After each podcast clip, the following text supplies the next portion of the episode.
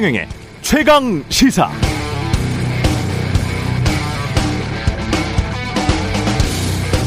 네, 러시아 국방부가 군대 일부를 우크라이나 국경, 국경지대에서 철수시켰다 이런 보도가 있었고 그러나 나토 사무총장도 프랑스 총리 미국 대통령도 확인이 더 필요하다. 아직 못 믿겠다는 반응이고요. 러시아의 푸틴 총리는 전쟁을 원하지 않는다 이렇게 말하면서도 우크라이나의 나토 가입에 대한 우려는 여전하다 이걸 지금 풀어줘야 된다 이렇게 말을 했습니다 어제 대선 공식 선거운동이 시작됐죠. 이재명 후보는 좋은 정책이라면 홍준표, 박정희 정책이라도 다 갖다 쓰겠다. 이렇게 이야기를 했고, 윤석열 후보는 무능하고 부패한 정치 세력에 계속 무너져가는 것을 두고 볼 수 없다. 정권 교체로 심판해야 한다. 이렇게 말했습니다.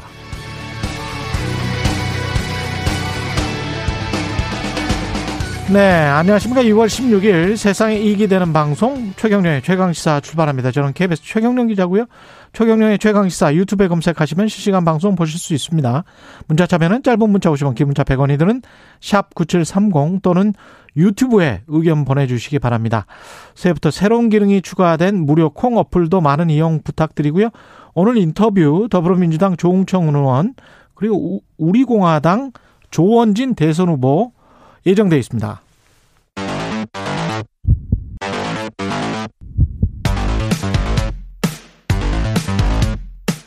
오늘 아침 가장 뜨거운 뉴스 뉴스 언박싱 네 뉴스 언박싱 시작합니다. 민동기 기자 김민아 시사평론가 나와 있습니다. 안녕하십니까? 안녕하십니까? 안녕하세요. 오늘은 오프닝이 좀 얌전하십니다. 네. 뭐 그전에도 얌전했잖아요. 아, 아니죠. 정열적인 오프닝이 있었는데. 아, 그랬어요? 네, 아무래도 공식 선거 운동이 시작돼서 그런가요? 얌전하게 가시네요. 아, 공식 선거 운동이라는 차원도 있고 저는 그 뉴스의 기능을 두 가지로 봅니다. information, 정보. 또 하나는 통찰, insight. 그렇죠. 예. 그렇게 보는데 이제 선거 운동 기간 동안에는 insight보다는 information 위주로 굉장히 좀 다양한 정보를 많이 전달해 드리겠다. 오늘은 맛배기였고 tone down인가요? 예, 뭐 tone down까지는 아니고요. 양으로 승부하겠다. 예, 네. 양, 양으로 승부하겠다. 예, 다양한 정보의 양으로 승부하겠다. 예, 뭐 20세기 초로 돌아가는 것이죠. 뉴욕타임즈가 처음에 이런 식으로 시작을 했어요. 네, 그렇죠. 예. 그 양으로 승부했었고, 네. 예, 그 전에 그 정보의 양으로 그 전에는 다 이제 거의 다가 뉴스라는 게 사설이었죠, 사실은. 그렇습니다. 20세기 초반 이전에는 예. 언론의 역사는 뭐 재밌습니다. 예. 역시 전문가십니다. 예. 안철수 어 이거는 웃으면서 이야기할 게 아니네요. 아, 인명사고가 있었습니다. 예. 그 충남 지역 유세용 버스에서요. 예. 관계자 두 명이 숨지는 사고가 발생을 했고 강원 지역 유세 버스 기사도 이 사고를 당했습니다. 의식이 없는 상태로 병원에 이송이 됐는데요. 사망자는 충남 천안 지역 유세 차량 기사하고요. 국민의당 논산 계룡 금산 선대위원장이라고 이 국민의당이 밝혔는데 발견 당시 사망자들은 특별한 외상이 없었다라고 합니다. 음. 해당 차량은 45인승 버스를 유세 지원 차량으로 개조했다라고 하는데요. 경찰이 지금 자세한 경위를 수사 중이긴 합니다만 최진석 그 상임선대위원장이 사고 경위를 설명을 했거든요. 유세 버스가 정차 중 문을 닫은 채 LED 전광판을 틀고 있다가 일산화탄소가 유출된 것으로 보인다 이렇게 설명을 하고 있습니다. 예. 원래 그 업체에서 어, 버스에서 발전기로 LED를 틀면 일산화탄소가 발생을 하기 때문에 문을 열고 운행을 해야 한다라고 했는데 아무래도 어제 춥지 않았습니까? 음. 그래서 문을 열지 않은 상태로 있다가 사고를 난 것으로 추측이 된다 이렇게 설명을 하고 있습니다. 그리고 강원 지역 유세 차량 사고 역시 차량 이동하는 과정에서 기사분이 쓰러졌다 이렇게 지금 알리고 있는데요. 이 사고 역시 일산화탄소 유출 때문인 것으로 지금 전해지고 있습니다. 그러니까 이게 차량의 형태가 이제 버스다 보니까 만약에 이제 일반적으로 쓰는 이제 그 5톤 트럭이나 뭐 이런 방식이었으면은 발전기를 아마 외부에 놓고 이제 그렇죠. 썼을 텐데 버스다 보니까 이제 그게 내부에 있었고 그게 아무래도 이런 좀 사고로 이어진 거 아닌가 이렇게 추정할 수 있는 대목인데요. 이게 안철수 후보로서는 이제 어, 충격이 클 수밖에 없는 것이고 또 특히 이제 이렇게 사망하신 분의 유가족들도 얼마나 또 상심이 크겠습니까? 그래서 그런 점에 있어서는 지금 선거운동 과정이긴 하지만 다른 후보들도 좀 이렇게 좀 어, 애도의 뜻을 표하고 이런 모습들이 있는데 음. 좀이 좀 이 부분에 있어서는 어, 결국은 이제 선거를 치르는 과정에서 일어났다는 점에서 서로 좀 이렇게 어, 좀 그럼요. 위로를 하면서 예. 좀 이렇게 갔으면 좋겠습니다. 이 그리고 이 비슷한 사고가 또 일어날 수가 이- 있었을 것 같아요. 그렇죠. 다른 후보 진영에서도 유세 버스가 정차 중에 문을 닫은 채 LED 전광판을 틀면 안 되는 거였군요. 이거를 우리도 이제 이제야 알았던 거잖아요. 이 버스가 예. 이렇게 유세차의 형태로 이제 등장하기 시작한 게 얼마 안 되는 것 같아요. 제 생각에 예. 한, 한 5년 뭐 이렇게 되지 않았나 싶은데 일부 후보가 뭐 시도한 건 있을지 모르겠습니다만 음. 그러니까 이게 흔한 형태는 아닌 것으로 저는 체감을 하고 있는데 예. 그래서 이제 여러모로 이런 안전 수칙이나 이런 것들이 제대로 이제 또 확립이 안 돼 있는 측면도 있는 것 같아요. 그래서 다른 후보들도 이- 만약에 이런 형태의 유세 차량이 있으면은 음. 어, 이런 일이 재발하지 않도록 안전이나 이런 것들을 특별히 각별히 또 이번에 점검을 해서 예. 이런 일이 또 일어나지 않도록 해야 되겠습니다. 그렇죠. 예. 이재명 후보, 윤석열 후보 오프닝에서도 이야기를 했습니다만은 뭐 주요 논지는 뭐 아까 말한 대로 통합을 강조한 이재명 그리고 정권 심판을 강조한 윤석열 되겠습니다. 이재명 후보는 부산시 부전역 앞에서 첫 유세를 했는데요. 통합을 굉장히 강조를 했는데 전라도 출신이면 어떻고 경상도 출신이면 어떠냐, 박정희면 어떻고 김대중이면 어떠냐, 국민에게 도움이 되는 것이면 뭐든 하겠다 이렇게 이 이제 입- 입장을 밝혔고요. 어, 그리고 어 뭐 대전 유세에서는요. 예. 그 대전 유세하기 전에 윤석열 후보가 한 두시간 반 전에 앞서 유세를 했거든요. 그래서 윤석열 후보를 좀 의식을 한 것 같습니다. 제 아내 고향 충청도에 사드같이 흉악한 거 말고 저는 보일러를 놔드리겠다 이렇게 얘기를 했고 아, 윤석열 후보는 이제 이재명 후보와는 정 반대로 이제 이 경부선 하행 선거 운동을 펼치지 않았습니까? 예. 부패와 무능을 심판하는 정권 교체를 계속 강조를 했는데 대구 유세에서는 홍준표 의원이 유세차에 같이 올랐습니다. 어. 그래서 포옹을 하고 손을 맞잡으면서 음. 홍준표 의원이 지난 박근혜 대통령 때 TK에서 80% 지지를 했는데 윤석열 후보 역시 80% 이상 지지해 주실 것을 거듭 부탁드린다. 음. 이렇게 얘기를 했고요. 안철수 후보는 경북 구미의 박정희 전 대통령 생가를 방문을 해서 자신이 박 전 대통령을 계승할 명실상부한 보수 후보다 이런 점을 강조를 했고 아, 박정희 전 대통령을 계승할 명실상부한 보수 후보다. 그렇습니다. 예. 그러니까 제2의 한강의 기적을 제2의 과학기술 입국을 통해서 이제 만드는 건데 음. 본인이 이제 여기에 적이 적합한 후보자 이런 점을 강조를 한 것으로 보이고요. 그리고 심상정 후보 같은 경우에는 정북 익산에서 대선 출정식을 열었는데 어, 양당을 모두 비판을 했습니다. 그러니까 70년 불평등 성장과 승자 독식 사회를 낳은 양당 정치를 통째로 바꿔야 한다 이렇게 얘기를 했고 예. 민주당을 특히 좀 비판을 했는데요. 수구 세력을 단기간에 부활시킨 것도 민주당이고 이 정부의 검찰총장 출신을 유력한 야당 후보로 만든 것도 모두 민주당 정권이 자초한 일이다. 이런 점을 강조를 했습니다. 그렇군요. 물고 물리는 전략의 어떤 싸움 이런 게 눈에 좀 보이죠. 좀, 좀 보입니다. 뉘앙스들이. 예. 그렇죠. 이재명 후보 이제 정권 교체 여론이 워낙 이제 크다 보니까 그걸 돌파하기 위해서 이제 아 이런 통합 메시지 이런 걸로 이제 승부를 보는 건데 그리고 그래서 통합을 통해서 어떤 자신의 유능함을 살려가지고 이런 비상 비상의 시기 위기의 시기 이런 걸 돌파하겠다 이런 메시지인데 이제 자꾸 이제 그래서 남의 식구를 이제 언급을 하는 거예요. 이 부산에서 한 얘기를 보면은 연원을 따지지 않고 좋은 정책이라면 홍준표의 정책이라도 박정희의 정책이라도 다 가져 쓰겠다라고 얘기했는데 박정희 전 대통령 얘기한 거는 앞서 맥락에서 이제 이해가 되는데 갑자기 홍준표 의원은 왜 나왔냐 이제 음. 이것도 이제 특이한 점이고 그다음에 이제 어제 이제 CBS 라디오 인터뷰 등에서 어 이재명 후보의 또 최측근이라고 할 수 있는 정성호 의원도 유승민 전 의원을 언급을 하면서 음. 유승민 전 의원도 어, 같이 할 수 있는 대상이다. 그리고 여전히 안철수 후보도 함께 할 수 있다. 이런 얘기를 하고 있는 그런 상황이죠. 마찬가지 맥락이라고 보는데 예. 그러다 보니까 윤석열 후보 측에서 그런 점에 있어서는 또 원팀 이런 걸 강조해야 되지 않겠습니까? 음. 그래서 또 어, 정권 교체를 주장하면서도 대구에 가서는 홍준표 의원하고 함께 또 유세차에서 이렇게 얘기를 하고 홍준표 의원이 이 이건 여기는 이제 대구 공항 활주로 문제 뭐 이런 것들이 있잖아요. 음. 이런 문제를 얘기하니까 또 아 형님 이렇게 얘기하면서 윤석열 후보가 아 형님 말에 따르겠다 이렇게 얘기를 하는 모습도 보이고 그리고 내일은 유승민 전 의원도 만나갖고 이제 원팀 이제 만드는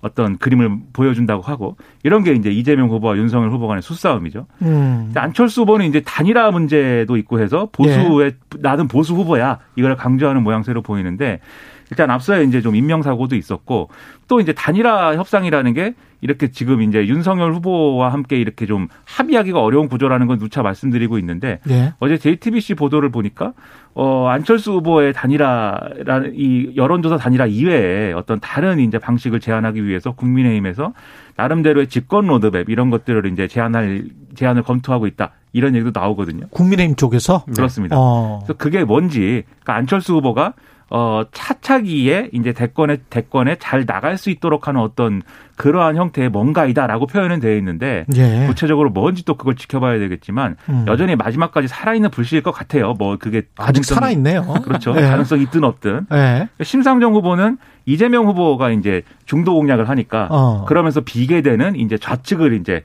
그렇죠. 분명히 공략을 하겠다라는 것. 음. 특히 호남에 가면 음. 호남에서는 어쨌든 민주당을 전폭적으로 이제 지지하는 흐름들이 있는데 그러다 보니까 국민의힘은 어쨌든 요즘에는 그래도 많이 좀 지지율이 올라왔다고 해도 아무래도 후순위지 않습니까? 국민의힘은. 예. 그러면은 이제 정의당이 정의당 같은 진보 정당이 호남 지역에서는 2등 정당 2등인 2등인 지역도 있거든요. 음. 이 실적으로 따져 보면 예. 그런 빈틈을 또 노리는 아 이런 전략이다. 이게 쭉 이제 이런 얘기인 거죠. 알겠습니다. 광고 홍보전도 뭐 여러 가지가 도, 뭐 도입이 됐다고 하는데 이색 홍보전 어떤 것들이 있었나요? 국민의 아니, 일단 더불어민주당 이재명 후보 같은 예. 경우에는요 self diss 형식을 좀 차용을 했습니다. 음. 그 쌀집 아저씨 김영희 그전 MBC PD가 민주당 선대위 홍보 소통 본부장이지 않습니까? 근데 어제 TV 광고 1탄 편집편을 공개를 했는데요. 여기 보면은 한 중년 남성이 이재명은 말이 많아서 공격적이라서 어렵게 커서 가족 문제가 복잡해서 압니다 죄송합니다. 하지만 한 번 더 생각해 주십시오. 이렇게 얘기를 하는 부분이 있거든요. 음. 그러니까 이거 같은 경우에는 이재명 후보가 자 본인에 대한 어떤 부정적인 인식을 겸허히 수용을 하고 뭐 성찰과 전환의 계기로 삼겠다는 의미다. 이렇게 민주당에서는 설명을 하고 있고 국민의힘은 TV 광고 두 편이 어제 공개가 됐는데 예. 하나는 청년 세대의 취업과 부동산 문제 등을 다룬 영상이 이어지면서 어, 공정과 상식을 강조하는 그런 윤석열 후보의 그런 부분이 강조되는 그런 편이 하나 있고요. 또 하나는 걸음마를 하는 아기의 모습이 등장을 하거든요. 예. 여기에는 세상에 혼자 크는 사람은 없습니다. 이런 나레이션이 시작이 되고 어. 윤석열은 국민께서 키워주셨다. 뭐 이런 음. 대목이 나옵니다. 그리고 이것 외에도요. 뭐 각 당에서 각 후보 관련 콘텐츠를 담은 페이지라든가 이런 것들이 다 공개가 됐고 그리고 로고송도 뭐 이렇게 어제 공개가 됐거든요. 뭐 민주당 같은 경우에는 김연자의 아모르 파티, 아이돌 그룹 모모랜드의 뿜뿜 뭐 이런 거를 로고송으로 택했고 예. 국민의힘은 트로트 가수 영탁의 찐이야 그리고 아이돌 그룹 마마무의 힙 뭐 이런 거를 또 로고송으로 선택을 했고 정의당은 에이핑크의 미스터 츄, 국민의당은 4번 타자 안철수 이런 노래를 로고송으로 정했다고 합니다. 재밌네요. 제가 또 요즘에 또이 가요계 흐름을 잘 몰라서 그런지 예. 몇개 모르겠습니다. 노래를 음. 이 중에 많은 노래가 저는 아는 노래도 있고 네. 모르는 노래도 있고 그러네요. 네. 네, 이 로고송의 세계가 또 심오한 세계인데 음. 근데 이제 TV 광고 같은 경우에는 각자의 약점을 좀 보완하려고 하는 모습들이 보이죠. 이 TV 광고를 통해서. 예. 이재명 후보 이제 여러 가지 이제 그런 논란이 있는 건데 그런 음. 논란을 피할 수 없다고 생각하니까 이제 거기에 대해서 정면 승부하겠다는 걸로 보이고 윤석열 후보는 아무래도 정치 초보 아니냐 국정 그렇죠. 운영 경험이라는 것에 있어서는 좀 이재명 후보보다는 뒤지지 않느냐 뭐 이런 이제 일반적 인 인식이 있을 텐데 그런 거를 좀 만회할 수 있도록 국민이 키워져서 그리고 또 검찰총장 출신이 왜 정치 직행하냐 이런 것에 대해서도 국민이 불러내서 이런 이제 좀 이유를 얘기하는 그런 선거 전략이 되는 건데 이런 광고가 또 얼마나 효과가 있을 건지도 또 여러모로 효과를 좀 어, 봐야 되겠죠. 이게 효과가 있을지 모르겠습니다. 이게 둘 다 영선이어서 뭐라고 하기가 좀 곤란한 게 제가 이제 기업의 주식 투자나 우리 저 투표하는 거가 거의 유사하다라고 생각하는 게 사람 심리가 그 마케팅이나 광고 홍보에 혹할 수가 있는데 저는 그런 기업은 굉장히 싫어하거든요. 음. 그, 마케팅을 잘하면 그것도 좋은 거 아닙니까? 능력이고. 그 저는 R&D랄지 상품 기술 개발에 신경 쓰고 마케팅이랄지 홍보는 좀 게을리하는 오히려 그런 기업을 진실된 기업이라고 봐요. 예. 근데 이제 둘 다 영선이라서 사람을 평가를 할때 그래서 기업이 뭐 실적이 나오면 이제 숫자가 나오지 않습니까? 그 숫자만이 이제 진실이라고 저는 보는 편인데 그게 지금 딱히 없으니까 그리고 앞으로 내일 이제 숫자만 생각을 해야 되잖아요. 머릿속으로 시뮬레이션을 해봐야 되니까 이렇게 광고나 마케팅 저는 그거를 전공한 사람으로서는 이게 사람을 현혹시키는 기술은 그 정치 마케팅이 굉장히 발달을 했거든요. 계속 발달해 가고 있고. 근데 그거 너무 믿지 마십시오. 그러니까 네. 광고 같은 것도 지금 말씀대로 네. 하면은 메시지의 핵심이 이제 음. 내가 뭘 하겠다. 그래서 내가 어떤 대한민국 만들겠다. 이런 가치라든가 어떤 정책과 철학을 중심에 놓고 이런 걸 설명하고 보여주는 광고였으면은 그러면 이제 내실 있는 어떤 후보로서 비출 수도 있는데 음. 이게 또 너무 좀 어떤 개인의 캐릭터의 맥락 이런 거에 좀 집중한 거 아니냐 좀 이렇게 볼 수도 있는 것 같아요 광고들이. 그렇죠. 그래서 아마 이 광고가 이제 이거 한편으로 끝나진 않을 테니까 어. 추가로 나오는 광고가 있으면은 지금 최경 기자 짚어주신 대로 좀뭘 하겠다는 건지 네. 힘을 좀 실었으면 좋겠어요. 광고나 음. 마케팅 자체가 음. 이성의 영역이라기보다는 그렇죠. 감성의 영역이기 그렇죠. 때문에 감성의 영역이죠. 네. 네. 거기에 호소하는 거죠, 뭐. 어. 뭐 또 안 할 수도 없는 거잖아요. 캠페인 하는데 네. 뭐 TV 광고 안 할 수도 없는 그렇죠. 거 아니야. 예. 그돈 500억 뭐 다 어디에 쓸 거야. 아니, 그리고 써야지. 중요합니다. 안 하는 후보도 나름. 있어요. 네, 이 네. 군소정당 후보들의 경우에는 돈 아낀다고 이제 돈 안 아낀다고. 하는 후보도 있는데 네. 어쨌든 할 거면은 최대한 효율적으로 효과적으로 이제 해야 되는데 이 선거 광고의 역사도 사실 재밌는 게 많습니다. 짚어보면. 은 근데 음. 그 얘기 다 할 수 없으니까 어쨌든 이 가장 모범적인 어떤 광고가 됐으면 음. 좋겠다. 네, 그래서 예. 이 후보가 어떤 대한민국 만들겠다는 건지를 가슴에 와닿게 설명해주는 그런 광고였으면 좋겠다 이런 생각입니다. 우리가 과거에 국밥 광고가 있었지 않습니까? 아 있었죠. 하여간 진실되면 좋겠다. 진실 진실이 중요하다. 예? 국밥 예? 광고도 있고 뭐 여러 예. 광고가 있었습니다. 네. 네. 후보 배우자들이 공개 행보를 하고 있습니까? 그러니까 김건희 씨 같은 경우에는 지난 네. 14일 극동방송 이사장인 김정한 목사를 만났다는 그런 사실이 어제 국민일보를 통해서 이제 공개가 됐거든요. 어. 그러니까 김정한 목사를 마, 만나고 나오는 김건희 씨를 국민일보 기자가 현장에서 만나서 잠깐 인터뷰를 했습니다. 네. 그래서 이제 그때 김건희 씨가 뭐라고 얘기를 했냐면 지금은 자숙하고 있는 상황이다. 근데 천천히 문화예술 종교 분야에서 공개 행보를 시작하려는 조언이 많아서 공식 등판을 검토하고 있다. 이런 취지의 말을 했다라고 합니다. 아, 그리고 김정한 목사께서 인생의 지혜를 말씀을 해주셨다. 정기적으로 만나서 뵙고 좋은 말씀을 듣고 함께 기도한다. 이렇게 또 얘기를 했거든요. 예. 그러니까 아무래도 지금 7시간 통화 공개 이후에 무속 논란도 계속 커지고 있잖아요. 예. 그래서 이런 부분을 의식한 어떤 행보 아니냐라는 그런 해석이 나오고 있고요. 그렇구만요. 예. 다만 이런 행보에 대해서 국민의힘 내부에서는 좀 의견이 엇갈리는 것 같습니다. 음. 작은 리스크라도 지금 조심해야 되는 그런 상황인데 굳이 등판해서 공격에 빌미를 줄 이유가 없다 이런 의견이 있는 반면에 어차피 배우자 빈자리가 주목이 될 텐데 비공개 일정이라도 좀 준비를 해야 하는 것 아니냐 이런 의견이 조금 공존하고 있는 상황입니다. 그러니까 선거에서는 배우자의 역할이라는 게 또 후보 다음으로 좀 큰 측면도 있거든요. 아무래도 선거가 좀 그렇게 설계가 돼 있습니다. 선거법이라는 게 선거 운동에 관련된 것들이라는 게 그래서 이제 가만히 있을 수는 없을 것인데 이제 드러내서 이렇게 좀 표를 내면서 활동하는 게 득표에 도움이 되냐 이제 이 문제겠죠. 지금 말씀하신 대로 이제 무성 논란 이런 거를 의식한 행보로 보일 수도 있겠는데 주로 이제 종교라든가 무슨 뭐 어떤 예술 문화 영역 이런 데서 이제 공개 행보를 하는 게 좋겠다라는 게 김건희 씨의 생각이라고 이 국민일보에 이제 접촉해 갖고 이제 인터뷰를 해 놓은 내용에 보면 드러나 있어요. 근데 또 오늘 동아일보 보도를 보면은 이 목사님만 만난 게 아니고 어 최근 불교계와도 접촉했다. 그래가지고 봉은사의 어, 조계종 전 총무원장 자승 스님을 만났다 뭐 이런 내용도 있거든요. 음. 그러니까 확실히 종교계하고 접촉면을 일단 늘려가는 거는 김건희 씨의 경우에는 예. 뭐 이거는 좀 사실인 것 같다 이런 생각이고 결국은 이런 식으로 해서 비공개 일정을 쭉 이제 수행을 하면서 사후에 알리는 방식으로 배우자가 움직인다는 걸 보여주지 않겠습니까? 좀 그렇게 될 것 같습니다. 저는 뭐 김혜경 씨도 뭐 어떤 뭘 하고 있습니까? 그러니까 지금 네. 일단 공개 활동은 중단이 된 그런 상태인데요. 아, 김혜경 씨는 공개 활동을 안 하고 있고. 근데 어제 이제 이재명 후보와 함께 부산을 같이 찾긴 했고요. 예. 그리고 광주로 이동해서 지역 종교인을 만나는 일정을 소화하긴 했는데 음. 이걸 언론에 공개를 하지는 않았습니다. 아, 지금 여론 추이를 계속 살피고 있다라는 언론 보도가 나오고 있고요. 다만 어제 김혜경 씨가 사흘 동안 광주에 머물면서 뭐 지역 여론 주도층을 만날 것이다 이런 언론 보도가 있었거든요. 근데 이 언론 보도에 대해서는 민주당이 확정되지 않은 일정이 캠프 관계자 발로 언론에 나갔는데 민주당 차원에서 이건 아닌 것으로 정리했다 이렇게 입장을 내놓았습니다.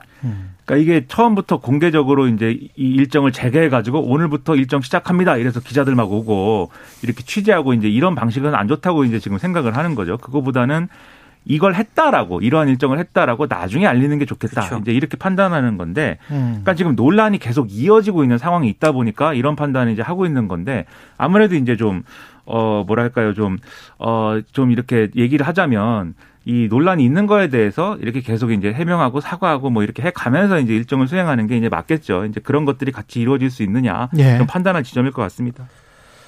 그 다음에 오토케와 오사루식 이건 뭐예요? 오토케는? 그러니까 윤석열 후보가 사법개혁 공약을 발표를 했잖아요. 예. 근데 여기 보도 자료에 음, 오똑해라는 그런 단어가 포함이 됐는데 정확하게 말씀을 드리면 음. 공수처 경찰개혁 부문에서 이 단어가 사용이 됐거든요. 예. 근데 작년 11월에 인천 층간소음 사건 범죄 현장에서 이 경찰관이 도망가고 피해자가 흉기에 찔린 사건이 발생을 하지 않았습니까? 예. 그래서 그때 경찰관이 어떻게 하면서 사건 현장에서 범죄를 외면했다는 비난도 있지만 뭐 경찰이 범죄를 제압하는 과정에서 다친 경우에 충분한 보상이 이루어지지 않고 있다는 내부 불만이 있다. 보도 자료에서 이 표현을 쓴 겁니다. 이렇게. 음. 근데 이 어떻게라는 단어는요. 일부 그 남초 온라인 커뮤니티에서 여성 경찰관을 조롱하는 그런 단어로 사용이 되고 있거든요. 예. 그래서 원희룡 어- 그 어제 그 정책본부장이 이 보도 이후에 자료에서 해당 단어는 즉시 삭제를 하고 책임자를 해촉했다 이렇게 밝혔는데 이 보도 자료 부문 작성자가 정승용 부산대 법학정론대학원 교수입니다. 어. 이 교수가 어제 또 SNS에 글을 올렸는데 예. 본인은 이 어떻게라는 표현을 그 당시 그 사건을 다룬 기사에서 그대로 인용을 했고 음. 그 발음대로 표현한 게 혐오를 일으킨다고 본인은 생각을 못했다. 하지만 후보와 많은 동료들에게 죄송하다. 어제 어제 이렇게 사과의 글을 SNS에 올렸습니다.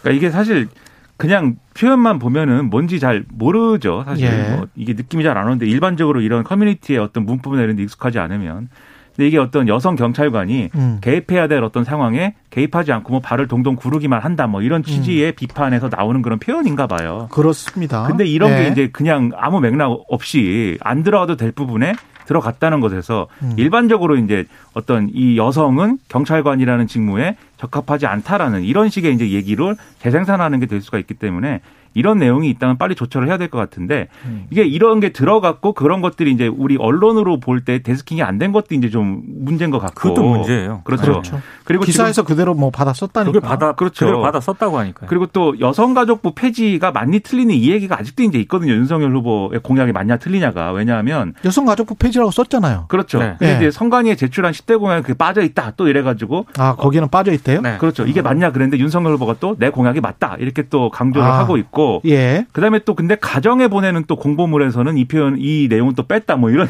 얘기도 있고 이러다 보니까 그래요. 결국 이런 내용들이 이른바 이제 이 음. 젊은 남성 보수층이 어 익숙하고 원하는 내용인데 음. 윤석열 후보가 선거운동에 이걸 어떻게 반영하는지에 대해서 상당히 좀 혼란과 또 여러 가지 고민 이런 것들이 있는 걸로 보이는 게 이제 이런 대목들인 거죠. 어차피 뭐 선거 끝나면 다 까먹잖아요. 우리도 까먹고 뭐 후보들도 까먹고. 저는 안, 안 까먹습니다. 예, 공약 이행률도. 뭐 형편 없고 뭐 나중에 또 딴소리 하지 않습니까? 뭐, 뭐, 뭐 늘상 당하는 아, 일이라. 그래도 기억을 해야죠. 아니 네. 뭐 그냥 뭐 기억할 필요 없습니다. 예, 너무 너무 부정적으로 내 생각하지 마세요. 네. 예, 민주당 관계자는 오사르식. 이건 민주당 예. 선대위에 예. 더 밝은 미래위원회 대한민국 바로 세우기 상임위원장이라는 직책이 있습니다. 참 선대위. 직책 많아요. 선대위 밑에 산하 기관 뭐 그런 건가 보죠. 예, 근데 예. 이 상임위원장이 익명으로 이제 A 씨라고 보도가 됐는데 SNS에 사람 형상의 밀집 인형 사진을 올리고요. 어, 윤적벌을 민족의 이름으로 차단한다 이런 글을 썼다고 합니다. 음. 아무래도 윤석열 후보를 지칭을 한 그런 표현인데 예. 이 오살이라고 하는 게 왕정시대 역적의 머리를 찍어 죽인 다음에 팔다리를 베는 그런 사용 방법이거든요. 아무래도 이게 부- 굉장히 부적절한 거죠. 그래서 이 A 씨가 SNS에 또 글을 올렸습니다. 음. 술에 취한 상태에서 윤석열 후보에게 과한 저주를 퍼부었다. 사과드리고 반성한다 하고 이렇게 글을 올리고 사퇴 의사를 밝혔거든요. 예. 민주당 선대위도 아, 이거는 A 씨의 개인 행동이다. A 씨는 현재 음. 미촉이 에, 해촉된 해촉됐다. 상태다. 이렇게 입장을 내놓았습니다. 술에 취했다고 해도 이걸 준비를 해야 되지 않습니까? 이러한 형상의 어떤 인형을 준비를 해야 되고 이것을 뭐 이게, 이게 필요한데 이걸 왜 했는지 의미고 이걸 하면 대한민국이 뭐 바로 세워지는가? 네. 제가 아닌 것 같거든요. 이런 걸 이렇게 본인부터 좀 바로 세워야 할것 그렇죠. 같습니다. 인터넷에 표현을 하면 대한민국이 오히려 옆으로 쓰러지는 것이지 바로 세워지지 않죠. 그래서 예. 이런 것들은 어, 부적절하니까 이건 그냥 선대위 관계자뿐만 아니라 일반 유권자들도 음. 그래도 자제해야 되는 그런 내용이 아닌가 싶습니다. 그 김건희 씨가 만났다는 기- 김장한 목사나 자승승님이 꼭 그 이야기를 만방에 좀 했으면 좋겠어요. 그 무속신앙이나 피- 미신이라는 거는 자기 뜻이나 자기 기복만 하면 그게 무속이나 미신이에요. 기독교든 그렇죠. 불교든 간에. 네. 그게 예수님이나 부처님의 뜻을 좀 생각을 하고 그 상황에서 자기 성찰을 하는 게 자기 죄를 고백하고 뭐 이게 이제 종교죠. 근데 다 이게 뭔가를 바라거나 뭔가를 저주하거나 이렇게 되면은 전부 다 미신입니다. 또 각자의 또 종교가 있지만 네. 하신 말씀은 맞는 말씀인 것 같습니다. 다 어쨌든 네. 종교의 성인들이라는 분들은 어쨌든 세상을 이롭게 하기 위해서 그럼요. 이러한 걸 이러한 행위를 한 것이지 음, 본인이 이제 행복해지기 위해서 한 건 아니니까 그렇죠. 예수님이든 부처님이든 그 뜻을 기리는 게 필요한 것 같습니다. 예. 뉴스 언박싱에서 별 얘기 다 합니다. 예. 뉴스 언박싱 민동기 기자 김민아 평론가였습니다. 고맙습니다. 고맙습니다. KBS 1라디오 최경영의 최강 시사 듣고 계신 지금 시각 7시 46분입니다.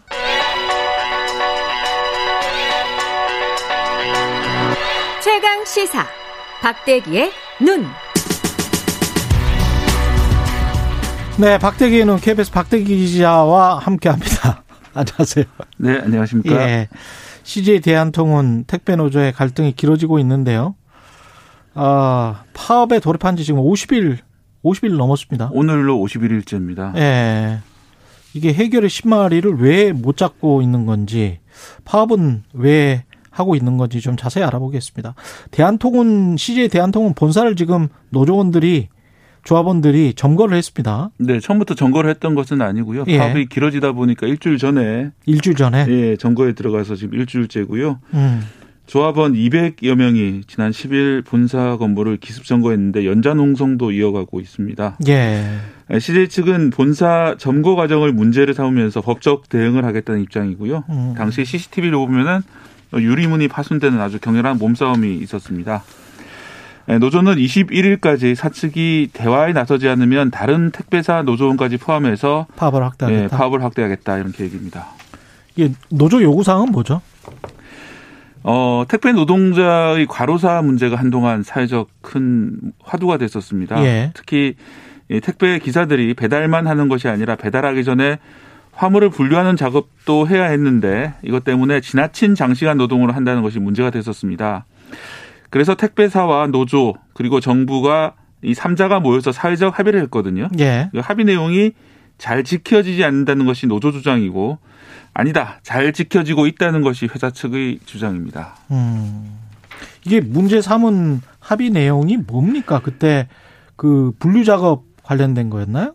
네, 그 분류 작업 그 관련해서 비용을 그 부담을 해야 되잖아요, 누군가가. 예. 그러기 위해서 이제 택배비 비용을 음. 한 상자당 170원까지 올려서 이 돈으로 분류 작업을 하는 인력을 따로 뽑고 설비도 따로 만들어서 택배 기사들 분류 작업을 하지 않도록 하겠다는 것이 주요 내용이었거든요. 그러니까 택배 기사들은 분류 작업 하지 않고 그냥 운송만 한다. 네. 예. 대신에 이제 택배비를 올려서 그 돈으로 자동화를 하고 또 분류 작업하는 인력을 뽑자라는 것이 그런 내용이었죠. 아, 따로 뽑겠다. 네. 그런데 예. 이제 택배 노조 그 주장은 이렇습니다. CJ 대한통운이 170원이 아니라 227원까지 이 요금을 올렸고 음. 이 중에 상당액을 챙기고 있다.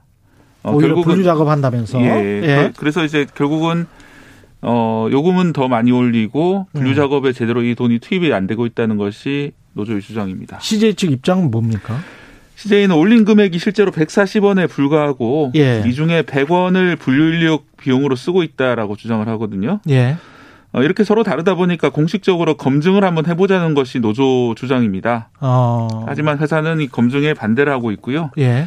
회사는 회계법인으로부터 분기별로 회계 감사를 받고 있기 때문에 예. 이렇게 공개 검증을 따로 할 필요가 없다라는 주장이죠. 또 이제 택배 노동자들이 지금 파업을 한다고 하고 있지만 음. 이 교섭 대상은 원청인 자신들이 아니라 택배 기사들하고 실제로 거래를 하는 대리점이라면서 음. 어, 노조 요구를 일축하고 있는 상황입니다. 분기 회계 감사에 이거 분류 작업을 하는지 안 하는지 이것까지 감사하지는 않잖아요. 그렇죠. 예. 이게 문제가 원래. 저 노사정 합의는 원래 어떻게 했던 겁니까? 이게 노사정 합의였죠. 그렇죠. 노조 정부도 개입을 했었던 거 예, 아닙니까? 맞습니다. 그렇게 예. 같이 개입을 했는데 예. 일단 정부에서는 이렇게 판단하고 있습니다. 지난달 25개 터미널을 실제로 점검해 봤거든요. 그 예. 합의가 제대로 이루어지고 있는지. 어, 그랬더니 이제 택배 노동자가 분류 작업에서 완전히 손뗀 곳이 28%에 불과하다. 28%밖에 안 된다. 네. 어, 또 일부 분류 작업에 참여하는 곳이 48%. 예. 예, 나머지 24%는 택배 기사가 여전히 분류를 하고 있다. 이 비율로 보면은 아직 그 절반 이상이 실제로는 어, 택배 노동자가 여전히 분류 작업에 참여를 하고 있지만 어, 거기에 대한 비용은 지불하고 있다. 네, 그런 점 그런 점에서 전체적으로 이 행상은 양호하다는 것이 정부의 평가입니다. 정부 평가도 우습네요. 지금 완전히 손을 원래 합의 내용은 네. 그 노조와 회사와 정부가 합의하기로 한 거는 분류 작업은 택배 운전하는 배달 라이더들이 전혀 하지 않는다. 그 택배 운전기사들은 전혀 하지 않는다. 이거 아니었어요? 네, 그렇습니다. 하지만 이제 만약에 하게 될 경우에는 네. 비용을 그 부담을 하라는 건데요. 그 비용을, 비용을 지불하- 부담을 하라. 근데 비용을 지불하라. 완전히 손 뗀 곳이 28%밖에 안 되고 네. 있다는 뭐건 이- 사실상 과로사, 과로사 또 과로 노동을 이제 방지하기 위해서 했던 것인데 예. 실제로는 이제 그 과로는 별 방지되지 않고 결국은 이제 비용 부담을 돈을 얼마나 더 줄 것이냐 이런 문제로 지금 귀결이 되고 있는 그런 상황입니다. 그건 또 소비자가 부담을 하고 택배사는 또 이익을 챙기는 그런 구조로 가는 것 같은데 일부 분류 작업에 참여하는 곳이 48% 나머지 24%는 여전히 분류한다. 네. 그러면 이게 48 플러스 24면은 72잖아요. 예, 72%는 72%는 그냥 한다는 거 아니에요, 아직도. 예, 이 대부분- 부분이든 전부든 간에. 예, 대부분 작업들은 이루어지고 있는데 근데 예, 왜 양호하다는 거죠? 정부의 평가는? 그러니까 이제 이게 그게 어떤 기준이지? 실제로 그 분류하는 비용은 예. 과거와 다르게 지불해 주고 있다 이런 점에서 이제 양호 그런 점에서 양호하다. 예, 라는 평가인데요. 좀 보기에 따라서는 이게 과연 양호한 게 맞는가 이런 의문이 드는 대목이고요. 또 음. 하나 좀 의문이 드는 대목은 그럼 실제 아까 노조가 주장했던 것은 요금 인상분이 어떻게 배분되느냐 이 문제인데 예. 여기에 대해서는 이제 정부가 정확하게 점검을 자기들도 모르겠다. 어. 그리고 이 문제를 자기들이 조사할 수는 없다 이런 입장이기 때문에 좀 보는 사람들 입장에서는 참 답답한 그런 상황입니다. 지난번에도 노사정 합의였는데 정부가 이번에도 나서서 대화를 중재를 해야 하는 거 아닙니까? 그렇습니다. 이제 그 결국은 이제 정부가 나서거나 아니면 정치권이 나서서 이 문제를 해결해야 되는데 음. 예, 정부 공식 입장은 사측이 뭐 협조하지 않는 상황에서 택배 검증을 할 수가 없다 그런 입장이고요. 또 경찰도 노사 갈등이라고 보고 이 정권 음성이 풀리는 것이 뭐 좋- 좋겠다 이런 입장만 지금 발- 반복을 하고 있는 상황입니다. 해결할 수 있는 방법이 없네요. 예, 일단 물 밑에서는 어쨌든 정부도 노력은 하고 있습니다만 음. 어, 지금 51일째 예, 가시적인 해법은 안 보이고 있는 그런 상황이고요. 정치도 여기 나서야 되는데 사실은 대선 국면 들어가서 별도 여- 역할을 하지 못하고 있는 상황입니다. 이 정치의 정의에 대해서 여러 네. 가지 이제 정의가 있습니다만 제가 뭐 좋아하는 정의는 데이비드 이스턴이라고 행태주의 정치학자의 정의인데요. 예. 가치 권위적 배분, 권위 있는 가치 배분이라는 정의가 정치입니다. 예. 그러니까 원래는 정치가들이 이런 사회적 갈등 상황이 벌어지게 되면은 어 가치를 어떻게 나눌 것인지 여기서는 이제 170원 올린 것을 어떻게 나눌 것인지에 대해서 음. 어, 개입도 하고 양쪽 입장도 들어보고 어, 무엇이 정의인가를 찾는 작업들을 해야 되는데 실제로는 이제 다양한 뭐 공약 이런 걸 내놓고 있지만은 이 문제에 대해 가지고는 어 별로 이제 개입하지 않고 있는 그런 상황이고요. 결국 이러면서 이 택배 노조 파업은 51일째가 될 것이고 그 파업에 참가하는 노동자들은 그 수입을 그만큼 많이 잃게 되고 있는 상황이고 또 택배를 받는 소비자들은 상당히 어, 택배가 지연되는 그런 피해도 보고 있는 그런 상황입니다. 노사정 합의를 할 때 그 원칙을 지켰는지 어느 어떤 쪽에서 파기했는지 그것도 철저히 좀 따져봐야 될 것 같습니다. 예, 오늘 말씀 잘 들었고요. KBS 박대기 기자였습니다. 고맙습니다. 네, 감사합니다.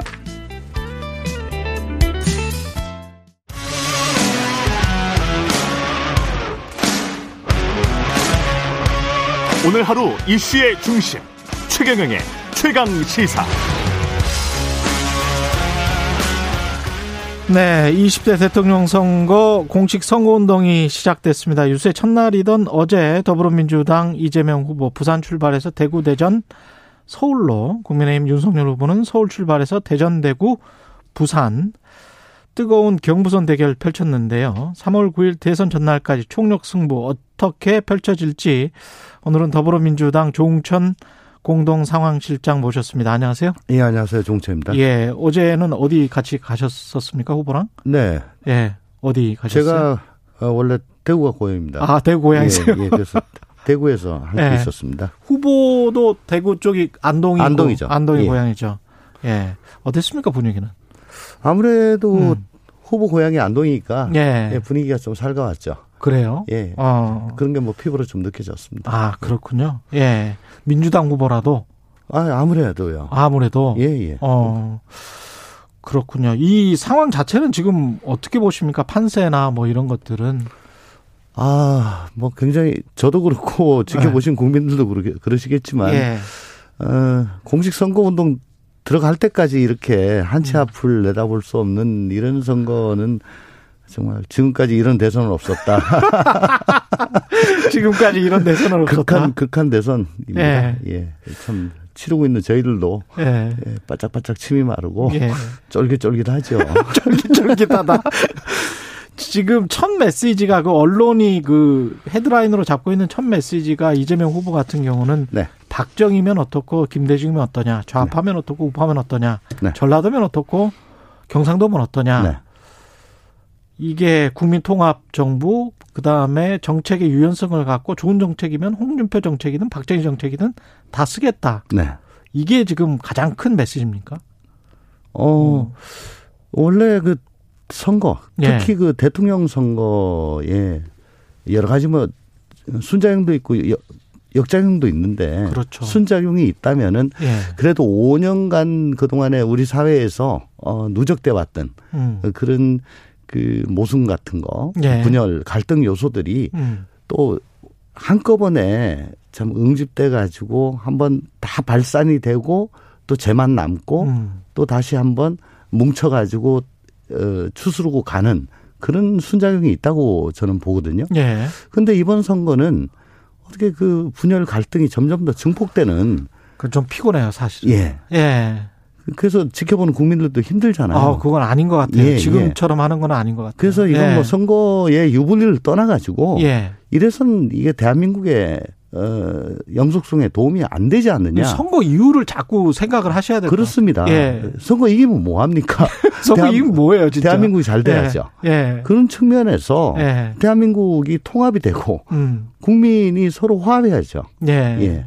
예. 그러니까 우리 후보도 이런 생각을 자꾸 가지고 예. 자꾸 정권 교체 정권 교체 하는데 음. 묻지마 정권 교체 하면 뭐 하냐 사람만 바뀌는 거지 음. 또 서로 분열 갈등하면 뭐 하냐 정치를 교체해서 어. 좀 제대로 저 통합할 수 있는 그런 정치를 하자 어, 그런 취지고요. 그래서 이념과 진영 가리지 않고 예. 유능한 인재라면 어. 적재적소에 쓰겠다. 예. 어뭐 정책보다는 오히려 그 인사 예. 인사 통합이 더 주된 거겠죠. 그래서 그 인사 국민- 통합이 주- 주된 것이다. 예, 예. 국민 통합 정부를 음. 위해서라면은 이재명 정부라는 네이밍도 하지 않겠다. 그런 얘기를 그저께 명동 가서 얘기를 했었죠. 좀 구체적으로 음. 어제 캠프에 정성호 총괄 특보단장이 유승민 전 후보 같은 인사들도 동의한다면 본인도 동의한다면 내각에 임명할 수 있다. 음. 장관으로 임명하겠다. 뭐 이 렇게 말했는데 이거는 캠프에서 다 동의가 되는 이야기인가요? 아, 분위기가 어떤 겁니까? 후보의 그 통합 의지는 아주 단호하고 분명합니다. 틀림없습니다. 아. 다만 예. 뭐 구체적 인물에 대해 가지고 특정하고 음. 뭐 거론하는 거 그런 건 없습니다. 아 그런 건 저는 없지만 그렇게 생각합니다. 선거 예. 기간 중에 다른 당에 계시는 분 이름을 갖다가 찍어 가지고 거명하는 거 음, 이거는 좀 조심해야 된다. 왜냐하면은 음. 어 쓸데없이 이거 뭐 분열책 아, 그러죠. 하려고 그럴 하는 거 아니냐 이런 오해를 불러일으킬 수가 있거든요. 예. 어. 또 그분들 나름대로는 또 자당 후보의 당선을 위해 가지고 뭐 음으로 양으로 또 최선을 다하고 있을 거거든요. 예. 예, 그러니까 예의도 아닌 것 같고. 예. 그래서 음 그 정도로 우리가 참 절실하다, 절박하다, 진실하다. 그 정도만? 예, 라는 음. 의미로 받아 주시면 좋겠습니다. 이 통합정부 구상에서 정의당 심상정 후보랄지 뭐 정의당 새로 물결 김동연 후보 이게 염두에 다 두고 있습니까? 아, 아니면 물론이죠. 예. 예. 그 누구도 제한에 제한 두고 있지 않습니다. 지금 뭐 선거 유불리 따지지 않는다는 거 아까 말씀드렸고요. 예. 어 지금 뭐 대통령의 의미가 여러 가지가 있습니다. 지금 여러 가지 저 위기 상황이 있기 때문에 위기 극복의 총사령관이 될 수가 있겠고 음. 또 장기적으로 경제 대통령이 돼야 되고 예. 지금 말씀 계속하고 있는 건 국민 통합 대통령. 음. 근데 점점 더 방점이 지금은 국민 통합 대통령 음. 이쪽으로 지금 메시지가 이전을 하고 있는 거죠. 국민의 마음을 하나로 모아내는 국민 통합 대통령. 유인태 전 사무총장님도 어제 나오셔서 안철수 후보에게 정치 교체를 하셔라. 네. 초심을 지키시고 그걸 응원한다. 뭐 이렇게 말씀을 하셨거든요. 네, 네, 네. 이게 어떻게 들렸냐면 저한테는 민주당과 공동 연립 정부를 구성하는 음. 것도 가능하지 않겠느냐. 네, 네. 그런 뉘앙스로 들렸어요. 네. 어떻게 생각하세요? 아, 제가 저 덴마크의 그 넷플릭스에 나오는 덴마크 예. 어, 정치 드라마 보르겐이라는 거를 아주 감동 깊게 봤습니다. 예. 덴마크란 것이 잘 아시겠지만 스칸디나비아 삼국 플러스 덴마크가 예. 그 의원 내각제인데 아, 그 얻은 표대로 그냥 의석을 가지잖아요. 음. 그리고 최 제일 큰 다수당이 뭐 35% 정도 이상밖에 못 합니다. 예. 근데 이제 그 어떻게든 그 정부를 구성하려고 음. 정책도 다른 어, 정당하고 연립을 하려고 노력을 하죠. 예. 그리고 정부 어, 여- 연립 정부를 구성해서 가는 동안에 여러 가지 이슈가 생기면 그때마다 갈등이 일어나는데 음. 그 갈등을 봉합하고 또 꾸려 나가고 그 분열을 막고 하는 그걸 굉장히 감동적으로 봤습니다. 저도 어 우리나라도 결국은 그렇게 연립 정부, 연합 정부로 가는 것이 맞다 라고 음. 생각을 합니다. 다만 예. 지금 우리는 뭐 저 대통령 중심제죠. 굉장히 강력한 대통령 중심제이기 때문에 어, 그걸 하려면 두 가지 조건이 필요한데 현재로서는 정책 연합 음. 그리고 내각의 분, 분배 예. 요게 사전적으로 돼야 되죠. 어. 근데 DJP 연합을 한번 보십시오. 그- 그때는 어, 정책 연합이란 건 내각제 개헌, 합의였고 음. 정, 저 내각 분배는 책임 총리 플러스 경제부처 강력 임명권 예. 요게 있었기 때문에 가능했던 거거든요. 음. 근데 이거 1년 전 그 이전부터 수없이 밀실에서 만나가지고 사실은 이거 어렵게 어렵게 합의한 거 아니겠습니까? 음. 지금 한 20일 남았습니다. 예. 너무 짧죠. 어. 예, 현재로서는 물리적으로 불가능할 것 같다라고 아. 생각합니다. 그렇군요. 야권 단일화도 마찬가지 생각이세요? 지금 뭐, 아, 그 윤석열 후보 입장에서는 안철수 후보와 힘을 합해서 정권도 교체하고 그렇게 해서 국민통합정부를 구성하겠다. 이렇게 이제 이야기를 하고 있고, 예. 그게 이제 어떻게 보면 핵심인 것 같은데. 안철수 후보의 단일화 제안은 두 가지의 분명한 예. 메시지를 내건 거라고 저는 봅니다. 그때 기자회견에서. 네네. 예. 하나는 민주당과의 어, 단일화는 없다. 어. 예. 그렇죠. 첫 번째. 두 번째는 이게 자기의 마지노다. 더 이상의 양보 혹은 음. 철수는 없다. 여론조사를 해야 된다. 네네네. 자기가 예. 내세운 그 조건. 예. 서울시장 때 했던 조건. 어. 예. 그러니까 이게 마지막이니까 음. 어 막판 정치적 타협 뭐 이런 거는 기대하지 마라. 음. 이걸 받든지 예. 안 받든지 어. 이걸 안 받아 국민의힘은 안 받는다고 지금 안 받아서 생기는. 예. 어 단일 후보 단일화를 거부한 건 그러면 국민의 힘이고 어. 거기서 불거지는 모든 문제는 당신네들 책임이다. 음. 라는 걸 명확히 한 거죠.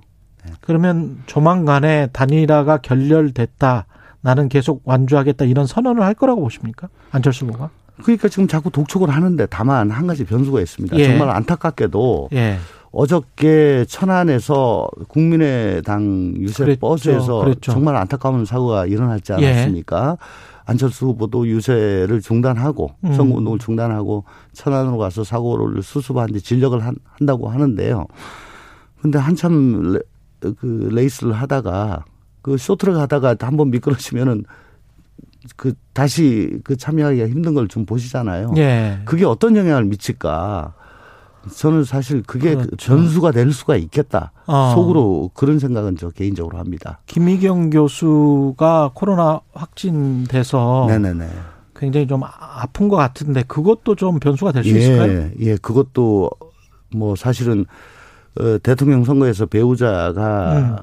할수 있는 영역이라는 예. 것이 굉장히 크죠. 예. 그리고 안철수 교수, 어, 저 후보와 김혜영 교수 예. 간의 그 두 분의 관계는 굉장히 돈독하신 걸로 그렇게 알려져 그렇죠. 있는데. 예. 예. 뭐 정의당도 그렇고 국민의당도 그렇고 사실은 소수 정당들은 결국은 나중에 이제 몇 퍼센트가 나와서 선거 비용을 보전 받을 수 있느냐 없느냐도 예. 네. 굉장히 중요하지 않습니까? 그렇습니다. 그런 측면에서의 언론 보도도 나오던데 그게 이제 잘못하면 당사 팔아야 된다 뭐 이런 이야기 나오잖아요. 네. 그것도 혹시 변수가 될까요? 국민의당에서 뭔가를 결정할 때 야권 단일화 결정할 때 음, 재정 문제가 가장 큰 부분이 전 뭐 저 광고, 방송 예. 광- 광고하는 부분. 광고 비용 예. 예. 그 뭐 어저께부터 이제 우리 이재명 후보나 음. 어, 윤석열, 윤석열 후보 이제. 저 방송 광고 나간 걸로 알고 있는데 그렇죠. 그 부분이 가장 큰 걸로 알고 있거든요. 아, 광고 홍보비 단가. 네네네. 예. 그 뭐 몇백억 중에 그렇죠. 그거를 좀 저 유연성 있게 가져간다면 음. 뭐 어, 오프라인에서 선거 운동은 가능하리라고 봅니다. 아. 왜냐하면 정의당이나 예. 어, 국민의당이나 또 원내 정당이고 예. 그래서 국고 보조금이 이 일정 부분 있기 때문에 음. 예. 윤석열 후보는 어제 서울 청계광장에서 출정식을 갖고 네. 부패 무능 정권 심판을 재차 강조했습니다. 네. 지난해 6월인가요? 그 정치 선언할 때 그때 뉘앙스랑 뭐 똑같은데요. 어떻게 네. 평가하십니까? 이제 본선거 시작됐으니까 조금 편파적인 얘기 하겠습니다. 아니 뭐 하루에 두 예. 번만 딱 들어맞는 고장난 시계도 아니고 예. 어떻게 매번 하는 얘기가 맨날 똑같습니까? 음. 아, 정말 정권 심판 말고 다른 얘기 좀 듣고 싶습니다. 하기야 음. 뭐 윤석열 후보를 지지하는 이유를 들라고 그랬더니 70% 이상이 정권 교체예요. 예. 그러니까 그럴 수밖에 없겠죠. 음.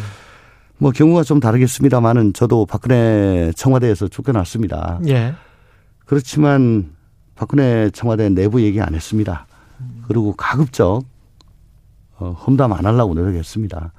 자기가 마시던 우물에 침 뱉는 거 아니라고 생각하는데 음. 좀 너무한다 싶, 싶은 그런 생각 듭니다. 그 윤석열 후보가 내놓은 그 사법 분야 공약도 좀 평가를 해봐야 될 것 같은데 네. 검찰의 고위공직자 수사 권한을 확대하고 예산 편성권 보장하고 법무장관의 수사지휘권 없애겠다. 인사권만 남기고 그냥 검찰에게 다 주겠다. 독립성 보장하겠다. 뭐 이런 건데 그리고 계속 이런 식이면 공수처도 폐지하겠다. 어떻게 보십니까?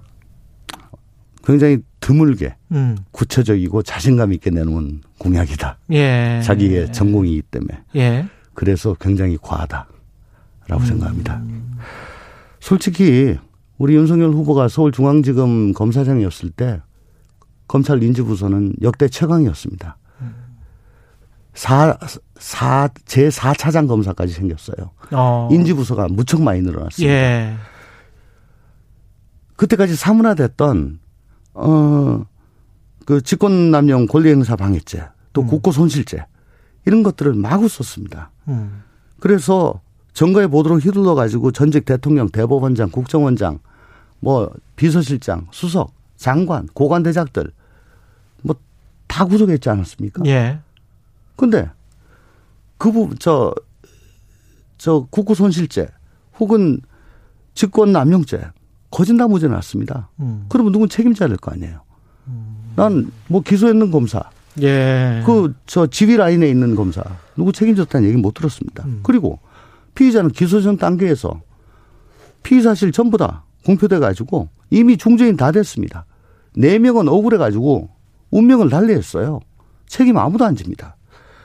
그래서 그 반작용으로 검찰의 권한이 저렇게 쪼그라든 것이다. 라고 저는 생각을 합니다. 음. 문재인 정부 이전으로 되돌려 놓겠다는 게 아니고요. 예. 지금 이건 보면 수사지휘권 없애겠다. 예산 편성, 편성권 주겠다. 이거는 과거에도 없었던 겁니다. 예. 이렇게 되면은 검찰총장이 경찰 경찰청장처럼 음. 매번 국회 나와가지고 답변을 해야 됩니다. 그거 그거 하겠다는 얘기는 없죠.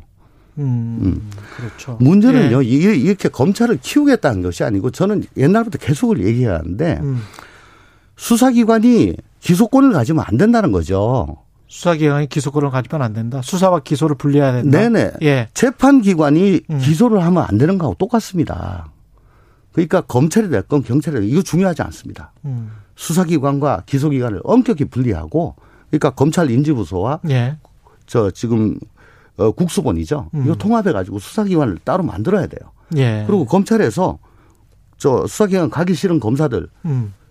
따로 저 기소 기소청에 남아 가지고 기소하고 그리고 수사기관 통제하면 돼요. 사법적 통제. 예. 이렇게 딱 장벽을 쳐서 어. 서로 저 계속 사법적으로 어 통제를 하게 만들어야지 국민의 권한이 증진이 되지. 왜 이렇게 검찰이라는 음. 정말 수사도 하고 기소도 하는 이런 권한에 이런 기관의 권한을 자꾸 키우려고 하는지 음. 검찰이 그러면 절대 선입니까? 저는 공수처에다가 기소권을 주는 것도 끝까지 반대했습니다. 공수처가 절대 선이냐고요. 음.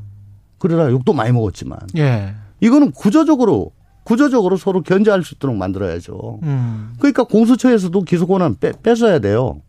왜? 수사기관이니까. 아. 예. 그 논리시군요. 그 혹시 여권에서 그 전에 이제 뭐 적폐 수사 발언, 보복 논란 뭐 이런 게 있, 있었지 않습니까? 네 네 네. 윤석열 후보가 대통령이 되면 그 여권의 정치인들 뭐 무사하지 못할 것이다라는 어떤 그런 분위기 그런 게 있습니까? 그런 두려움 같은 게 실제로 있나요? 뭐 윤석열 후보는 뼛속까지 검찰주의자입니다. 예. 그리고 아까도 잠깐 말씀드렸다시피 음. 아니 우리가 보기에 당신 죄 있는 것 같아서 수사했고 음. 우리가 보기에 당신 죄 있기 때문에 기소를 했는데 아니 제 법원은 우리하고 생각을 달리해. 그래서 무죄 썼네? 그럼 당신 죄 없잖아 됐네. 음 그럼 그만이야. 근데 이런. 생각이에요. 근데 당하는 사람은 예. 우리나라 언론이 어떻습니까? 수사할 때 구속될 때 그때만 그냥. 뭐 예. 일면에 쓰죠. 예. 근데 무죄 받으면 예. 일단 기사 나옵니다. 그렇죠. 모릅니다. 그 예. 사람은 이미 중죄인입니다. 음. 그 사람의 삶은 이미 다 끝났어요. 그렇죠. 네. 예. 그 마지막으로 아직 마음 정하지 못한 유권자들이 이번에 뭐 부동층이 정말 많은 선거라고 하는데 왜 이재명이어야 되는지 말씀 부탁드리겠습니다. 예.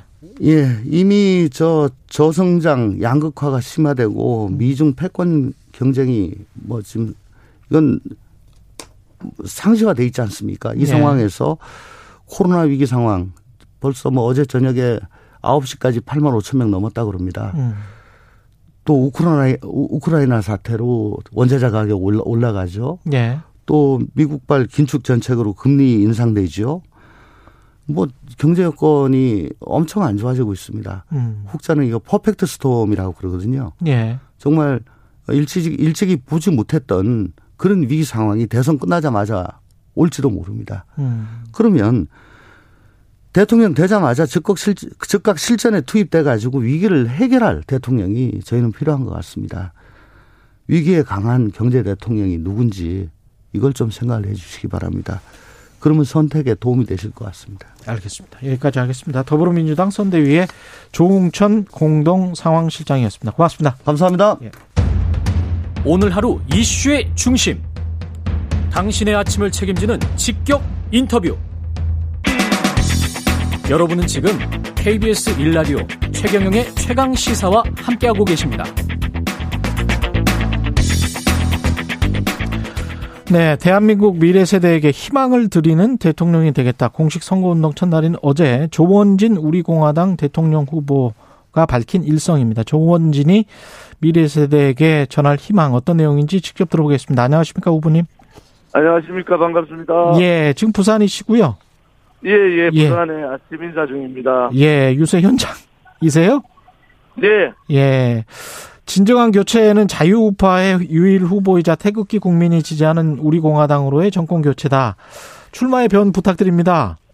예, 우리 공화당은 지금 그 문재인 정권과 음. 기본적인 대한민국에 대한 이 체제 침탈 문제 그리고 이 자유경제 침탈 문제에 대해서 지금까지 투쟁해온 정당 아닙니까? 예. 이런 부분에 대해서 국민들께 알리고 음. 또 양당 후보가 국민들을 굉장히 힘들게 하고 있습니다. 사실은 예. 그래서 그러한 깨끗한 그러한 정당 또 정직한 정당, 정의로운 정당으로의 정권 교체 이것을 요구하고 있습니다. 우리 공화당은 특히 이제 박근혜 전 대통령과의 교감 이런 것들이 중요할 것 같은데요. 최근에 네네. 교감하신 바가 있으십니까? 대선 출마와 관련해서? 지금 유영화 변호사를 통해서 예. 어, 이렇게 어, 여러 가지 의- 언론을 하고 있습니다. 예. 아, 그렇군요. 어떤 메시지는 없으셨나요? 어, 특별한 메시지는 없고요. 예. 제가 출마를 한다는 말씀을 드렸고 예. 또 뭐 특별한 어, 말씀을 오셨었습니다. 아마 유영하 변호사가 언론에 말씀드린 대로 음. 국민에 대한 메시지를 전달하시겠다 하셨으니까 어, 뭐 퇴원하실 때쯤에는 메시지를 하실 것 같습니다. 지금 병원에 계신데 퇴원하실 때쯤이면 언제가 될까요?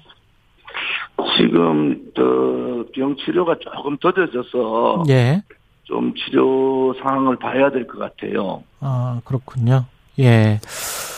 윤석열 국민의힘 대선 후보를 향해서 보수 후보로 보지 않는다. 적폐 중 하나로 본다. 이건 왜 그런 건가요? 국민의힘이 이랑 그래도 저 이념적으로는 비슷한 거 아닌가요?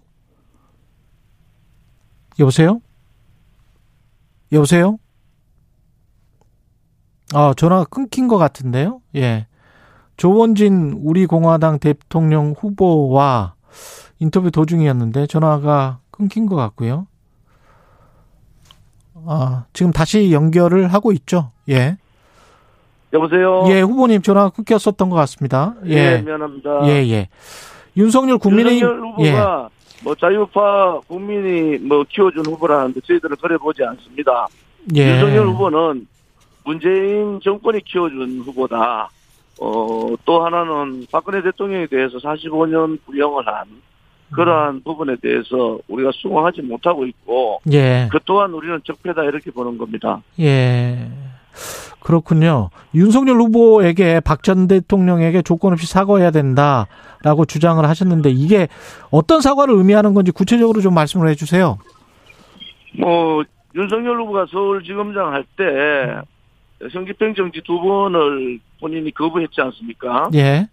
또 하나는 어, 검찰총장 뭐 퇴임 이틀 전에 내곡동 사저 그 공매 절차를 밟았지 않습니까? 예.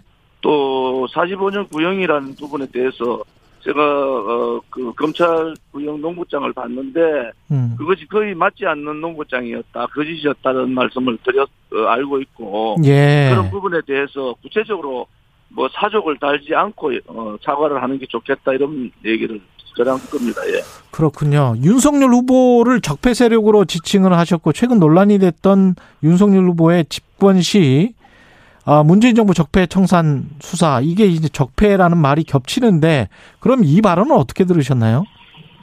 저는 뭐 윤석열 후보 또한 적폐로 보기 때문에 예. 적폐가 적폐를 청산한다는 말이 맞지 않다 이래 보는 거고요. 예. 그 우리는 뭐 붉은 적폐라는 표현을 쓰는데 그것은 체제나 자유시장 경제, 자유민주주의 체제에 음. 대한 그러한 그 침탈에 대한 적폐를 얘기하는 거고 음. 또 윤석열 후보가 얘기하는 범죄에 대한 부분 아닙니까? 예. 범죄 부분은 뭐 범죄 행위가 있으면 그런 범죄 행위대로 법적 잣대를 대면 되는 되는데 예. 어, 윤석열 후보가 검찰총장 출신이니까 범죄 잣대를 대더라도 수사를 하더라도 공정한 수사를 해야 된다. 이렇게 포괄적으로 그냥 뭐, 뭐 적폐청산 이렇게 하는 것은 맞지 않다 이렇게 보는 거죠. 그러면 민주당은 그러니까 붉은 적폐라고 생각을 하시는 거고 윤석열 후보는 어떤 적폐인 거죠? 윤석열 후보는 붉은 적폐의 뭐 부역자다 이렇게 볼 수 있습니다. 아, 붉은 적폐의 부역자다. 그러면 이재명 더불어민주당 대선 후보는 어떻게 평가를 하시나요? 이재명 후보는 뭐 같은 그 붉은 적폐 세력 아닌가요? 아, 같은 붉은 적폐 세력이다. 대선 후보로서의 뭐 리스크, 강점 이런 거는 어떻게 평가하세요? 이재명 후보는? 이재명 후보의 강점은 예. 아무튼 어, 삶을 처절하게 살았다는 거. 아, 또 하나는 뭐 다른 사람 후보에 비해서 서민들의 고통을 많이 안다 그 정도 아니겠습니까? 예. 네. 지금 저 사자 토론이 있었는데 그 밖에서 보셨을 수밖에 없는데 후보님 입장에서는 좀 아쉬운 점은 없으셨나요? 잘 못 들었습니다. 죄송해요. 사자 TV 토론이 두 차례 있었단 말이죠. 예. 예, 예, 예. 입장 후보님 입장에서는 좀 아쉬운 점 없으셨습니까? 나도 좀 끼워주지라는 그런 생각. 그 부분은 국민들께서 잘 판단하실 겁니다. 예. 예. TV 토론 보시고 어떤 평가를 하셨어요? 뭐, 그 TV 토론 윤석열 후보의 완패다 이렇게 봅니다. 어떤 점에서요? 뭐, 여러 가지 내용 면에서, 예. 어, 정책적인 부분에 대해서 아직 숙지가 덜 된 것 같다. 예. 그 다음에 국민이 고통스러운 부분에 대한 부분을 잘 모르는 것 같다. 그런 입장이에요. 그렇습니다. 그, 저, 공약도 좀 살펴봐야 되겠는데, 우리 공화당 같은 네. 경우는 국민의 세금을 줄이는 3대 개혁을 강력하게 추진하겠다. 예, 예, 예. 구체적 내용을 좀 말씀을 해 주십시오. 어, 제가 공무원 연금 개혁을 주도적으로 하면서 예. 한 490조 정도 줄였거든요. 음. 어, 앞으로 국민연금 개혁, 그다음에 보험, 그 의료보험 개혁 이런 부분들에 대한 공공 개혁을 어, 차분하게 실시를 해야 된다는 거 하나고요. 예. 또 하나는 국가재정법을 설치해서 이 국가가 어려울 때 돈을 쓰는 한계를 좀 만들어 놓는 게 좋을 것 같아요. 이게 음. 사실은 미래 세대 국간인데 예. 국간을 정권 차원에서 계속 열다 보면은 미래 세대가 굉장히 어려운 상황이 된다. 예. 뭐 그런 입장에서 어 그런 입장을 발표했습니다. 예. 박근혜 전 대통령 탄핵 무효 이것도 주요 공약이죠. 맞습니다. 예. 예, 이게 이건 왜 그런 건가요? 주요 공약이 그 되나요? 박근혜 대통령의 탄핵에 대해서 다른 뭐 생각을 하시는 분도 계시겠지만은 예. 절차 과정 불법성이 있었다. 저는 그렇게 보고 있습니다. 그러면 이게 정확히 박근혜 전 대통령이 죄가 없다는 그 입장이신가요? 아니면은 뭐 우리는 그런 입장입니다. 아 그러시군요. 예. 네네. 대선이 한 3주 앞으로 다가왔는데 이게 네. 박근혜 전 대통령의 탄핵 무효가 주요 공약, 공약이고 3대 개혁, 국민 세금을 줄이는 3대 개혁. 그 시대 정신은 뭐라고 생각하세요? 이번 대선, 대선에? 이번 대선의 시대 정신은 예. 실질적인 그 대한민국의 이제 그 코로나 팬데믹 이후에 예. 벌어질 여러 가지 일들이 많지 않습니까? 예. 그래서 좀 더 국민들한테 솔직한 그러한 깨끗한 그러한 어 대통령 그러한 음. 대통령을 저희들은 시대 정신으로 보고 있습니다. 그 대선 뭐 투표일까지 얼마 남지 않았는데요. 표심을 가를 최대 변수는 뭐라고 보십니까? 아마 박근혜 대통령의 정치적인 발언을 하실지 안 하실지 그 아. 부분도 상당히 있다고 보고요. 예. 하나는 뭐 21일 이제 남아 있는데 예. 뭐 양 어, 양당 후보뿐만 아니라 각 후보 진영에서의 에러가 나올 수밖에 없는 시간입니다. 실수. 그런 예. 부분들을 예. 그런 부분들 을 어떻게 잘 컨트롤하느냐가 있을 것 같아요. 알겠습니다. 오늘 말씀 감사하고요. 조원진 우리 공화당 대선 후보였습니다. 고맙습니다. 네, 수고하세요. 예. KBS 1라디오 최경영의 최강사 2부는 여기까지고요. 잠시 후 3부에서는 김준일의 뉴스 탐구 생활 준비되어 있습니다.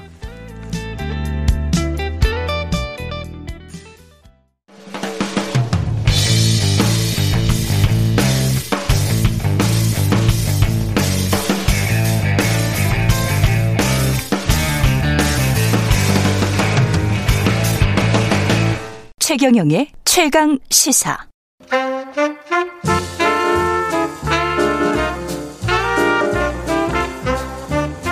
세상의 모든 뉴스를 탐구합니다. 김준일의 뉴스 탐구 생활.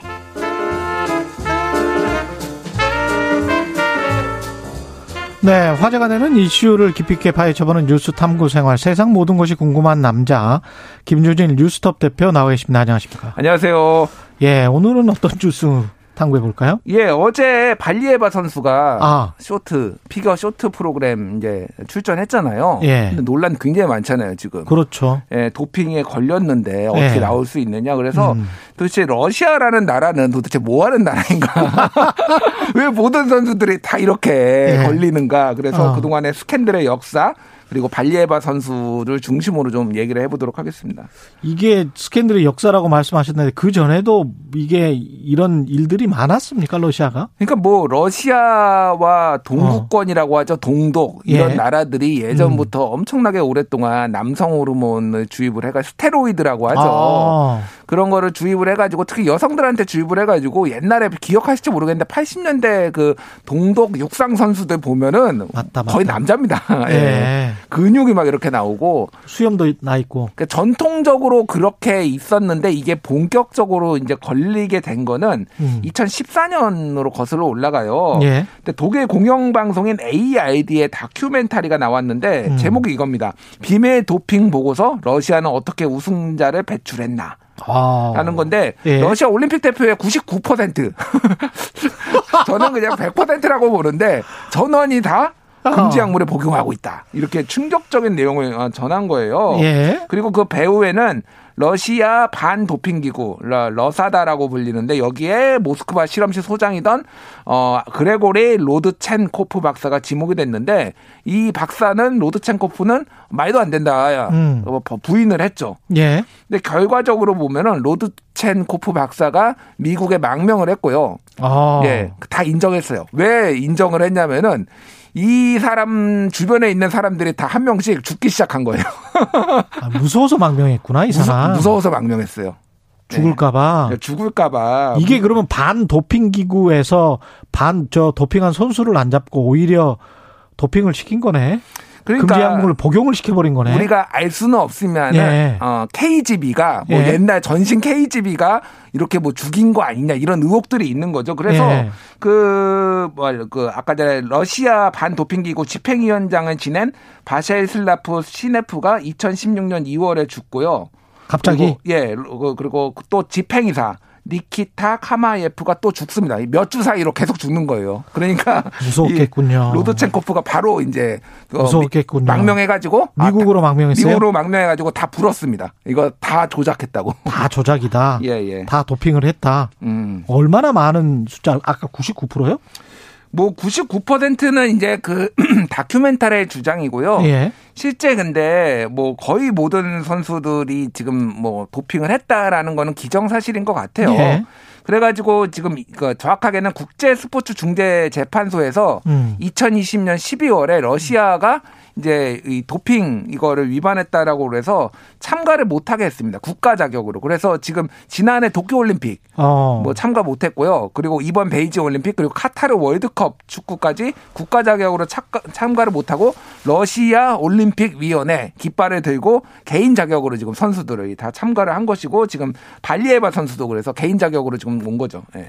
반인권적이네요. 근데 이거 어떻게 했다는 겁니까 이렇게 대규모로? 그때 이게 워낙 유명했는데 예. 그러니까 미리 선수들 소변을 채취를 해놓습니다. 미리 예, 미리 채취를 해놓고 약을 맞기 전, 예. 약하기 전에 채취를 해놓고요. 약하기 전 채취해놓고 예. 그다음에 약을 주고 약을 주고 예. 그러면 약을 줬으면 소변이 나올 거 아니에요. 그렇죠. 그러면은 그거를 보관을 이제 할 거 아니에요. 그 예. 새- 새로 채취한 거를. 예. 그 보관실에 뒤에 벽을 벽에 구멍을 뚫어 놓고 거기에서 그 바꿔치기를 하는 거야? 바꿔치기를 한 거예요. 그래서 선수들 거를 통째로 다 그러니까 배관공이 들어가 가지고 보관소에 잠입을 해 가지고 쥐구멍에 오염된 그 샘플을 어, 쥐구멍으로 샘플을 바꿔치기 하는 거다. 뭐 요런 방식으로 진짜 대단하죠. 이거는 그러니까 은행 금고털이 방식이랑 비슷하네. 예, 그러니까 예. 국가 차원에서 하지 않으면 안 될 수준인 거죠, 사실은 이게. 아. 예, 예. 이 저 로드첸코프 박사가 이게 지금 다한 이야기예요. 예, 이거 로드첸코프가 박사가 해가지고 이거는 예. 그때 당시에도 한 3년, 4 년 전에 이미 대대적으로 보도가 나왔죠. 예. 그래서 이 로드첸코프 박사 같은 경우는 FBI의 지금 증인 보호 프로그램에서 신변 숨기고 아. 얼굴 바, 바꾸고 지금 얼굴 바꾸고 예, 다 이제 살고 있다고 합니다. 그래서 어, 내가 러시아를 탈출하지 않았으면은 무덤에 있을 거다. 라고 얘기를 했답니다. 예, 우리도 근데 사실은 러시아랑 각축을 벌였던 경기들이 꽤 있고 김연아 선수 같은 경우도 그 여자 싱글 금메달 리스트 김연아 선수랑 이렇게 붙었던 선수 소투니코바 선수도 이게 도핑 의혹이 있습니까? 그렇죠. 예. 뭐 2014년 소치 동계 올림픽에서도 도핑 어, 그러니까 의혹이 있어 가지고 음. 러시아가 좀 징계를 받고 그랬는데 일단 소투니코바 같은 경우에는 소변 샘플이 훼손된 흔적은 있었는데 아. 이거가 증거 불충분으로 결국 금메달은 유지가 됐습니다. 증거 불충분했다. 예, 예, 예. 근데 소투니코바 같은 경우에는 냄새가 그, 많이 나네. 그 여기도. 이전에는 예.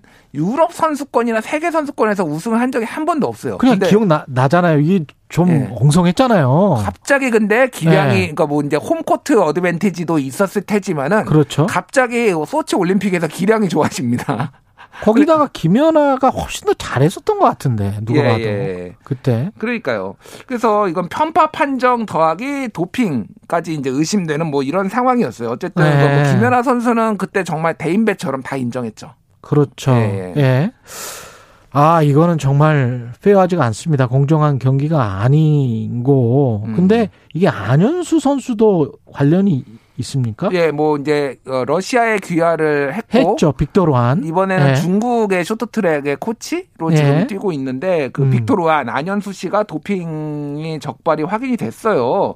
그래가지고 국제올림픽위원회가 작성한 평창 동계올림픽 출전 선수 허용 어, 명단에 빠졌다고 이제 보도가 지금 나온 상태입니다. 그때 그러니까 러시아 선수일 때. 예, 예, 예. 아 그러니까 2018년 평창 올림픽에 못 들어간 이유라는 이유가? 거죠. 예, 예, 예. 이번이 아니라 이번은 이미 은퇴를 해서 그렇죠. 코치를 하고 코치를 있고요. 하고 예, 있는 것이고. 2018년에 그래서 이제 어 그런 일이 있었는데 어 러시아가 선수들의 개인 자격 출전을 이제 허용을 하면서 개인 자격으로 이제 오게 되는 뭐 그런 히스토리가 있었던 거죠. 그러니까. 예. 사실은 도핑까지 하고 그랬다면은 음. 코치 자격도 바탈돼야 되는 거 아닌가 그런 생각도 드네요. 사실은 이거는 정말 그 기본적인 룰 자체를 다 어겨버리는 거잖아요. 그렇죠. 예.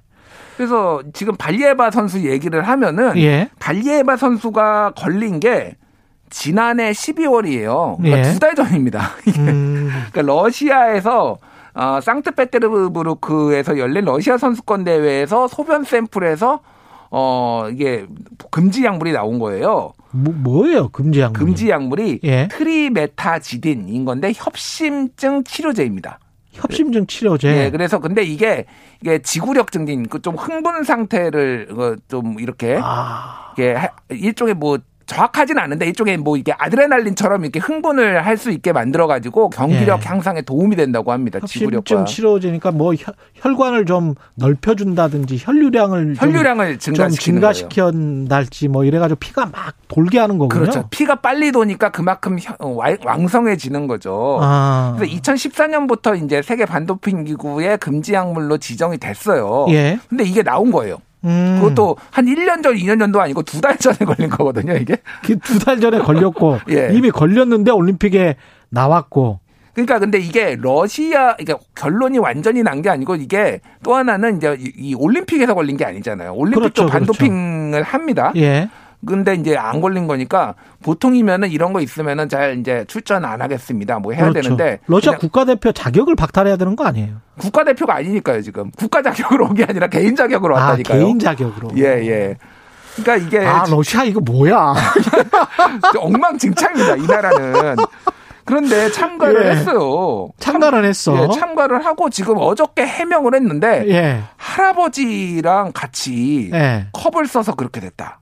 이런 얘기. 아 할아버지가 혈관이 좀 안 좋으신데 협심증 치료제를 내가 그 컵에 조금 뭐 성분이 묻었던 것 같다? 야, 할아버지가 복용 그 약을 복용하고 복용하는데. 있는데 내가 그 컵을 써가지고 아 마셨더니 그게 이거 뭐 나왔다라는 조금 게 나왔다? 주장인데 이게 말이 안 된다라는 게그 예. 약은 알약이랍니다. 가루약도 아니고. 가루약이 아니라 알약, 물약도 알약인데. 아니고 알약이래요. 예. 그래서 그, 그 러시아 언론이 보도를 했는데 이게 예. 오염될 가능성은 구토밖에 없다.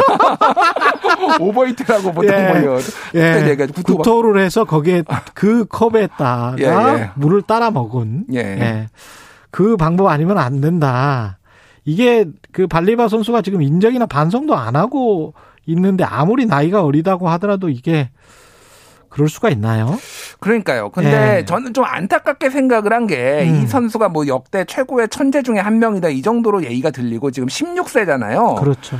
그 정말 신력세가 본인이 정말 먹고 싶어서 아니면은 자발적으로 찾아서 먹었을까? 그러니까 너무나 이 나라는 러시아라는 나라를 좀 비하하기는 싫은데 예. 그냥 다 약을 하는 게 만연한 거고 이, 이 발리에바한테도 그냥 주어지니까 그냥 먹었을 거 아니에요. 그렇죠. 예, 그러니까 이게 좀 화가 납니다. 사실은 이게 왜냐하면 부작용이 이런 음. 약물들이 굉장히 크잖아요. 아까 전에 동독 이나 러시아 말씀드렸지만은 그뭐 그러니까 남성 호르몬을 여성한테 주입을 했을 경우에는 뭐 예. 이거는 협심증 치료제니까 같은 약은 아닙니다만은 음. 불임 막 되고 막 그래요. 그렇죠. 그리고 남성한테 하면은 이게 남성 호르몬이 외부에서 주입이 되잖아요. 예. 그럼 몸에서 남자가 남성 호르몬이 안 나온답니다. 그래서 음. 남자도 정자가 부족해지고 불임 예. 뭐 이런 고환 축소 막 이런 부작용이 있어가지고 그 이제 뭐, 뭐 헬스 하는 분들 있잖아요. 그런 그렇죠. 분들 이제 남성 호르몬 맞는 분들이 굉장히 그런 거에 좀 시달린다 이런 얘기도 있어요. 이 김연아 선수도 이뭐 지금은 선수는 아닙니다만은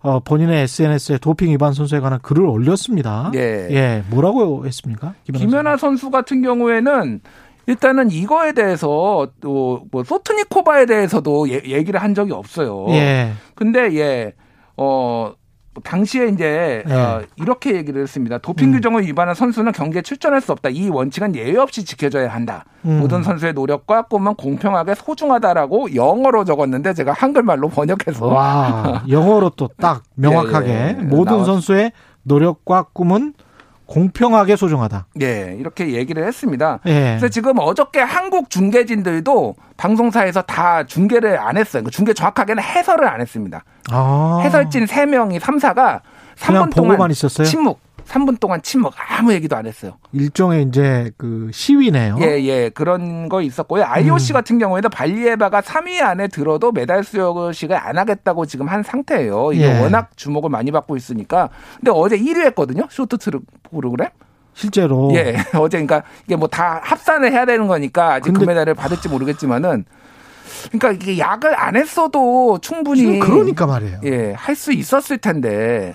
그리고 신체적인 조건도 굉장히 좋고 잘 하긴 하더만요. 근데 그게 약 때문에 그런 건지 그리고 심리적으로도 본인이 약을 아- 약을 먹고 하면 그리고 다 사람들이 주변 사람들이 알아버렸는데 음. 심리적으로도 영향이 있을 텐데 어떻게 보면 좀 뻔뻔한 것 같기도 하고 양심이 없는 것 같기도 하고 양심은 없어 보이는데 그 예. 와중에도 1위를 했다라는 거는 기량은 좋다는 거 아니에요, 어쨌든. 그렇죠. 근데 그런 것들이 다 의심받을 수밖에 없는 상황. 그렇죠. 이- 예, 예. 근데 심리적으로 이제 보통 보통의 선수들이나 보통의 사람들이라면 심리적 위축이 돼서 음. 오히려 자기 기량을 제대로 못 펼칠 경우가 많거든요. 그러니까요. 근데 이 선수가 그대로 하면서 좀 했다는 거는 너무 선수의 인성이랄지 이런 측면에 관한 교육, 훈련 이런 거를 또 간과하지 않았나 러시아. 근데 뭐 99% 선수들을 다 도핑을 해버렸다는 거는 음.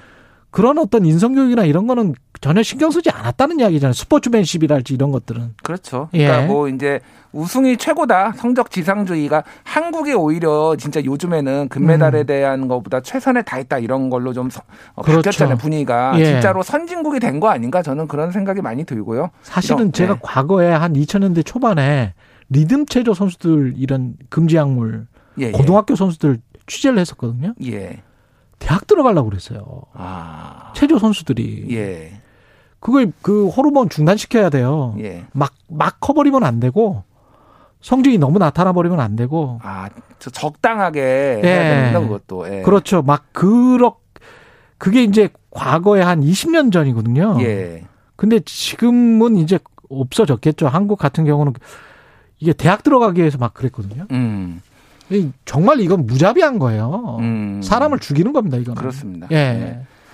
이 IOC도 명확하게 해야 되는데. 그래서 좀 뭐- 명확하게 하고 도핑 테스트 다시 해보고 그래서 예. 규정에 따라서 처리를 해야 될 것 같고요. 예. 이 부분에 있어서는 앞으로도 이게 공정과 우리 뭐 스포츠 정신에 위배되는 거잖아요. 예. 그러니까 그 부분을 좀 명확하게 했으면 좋겠습니다.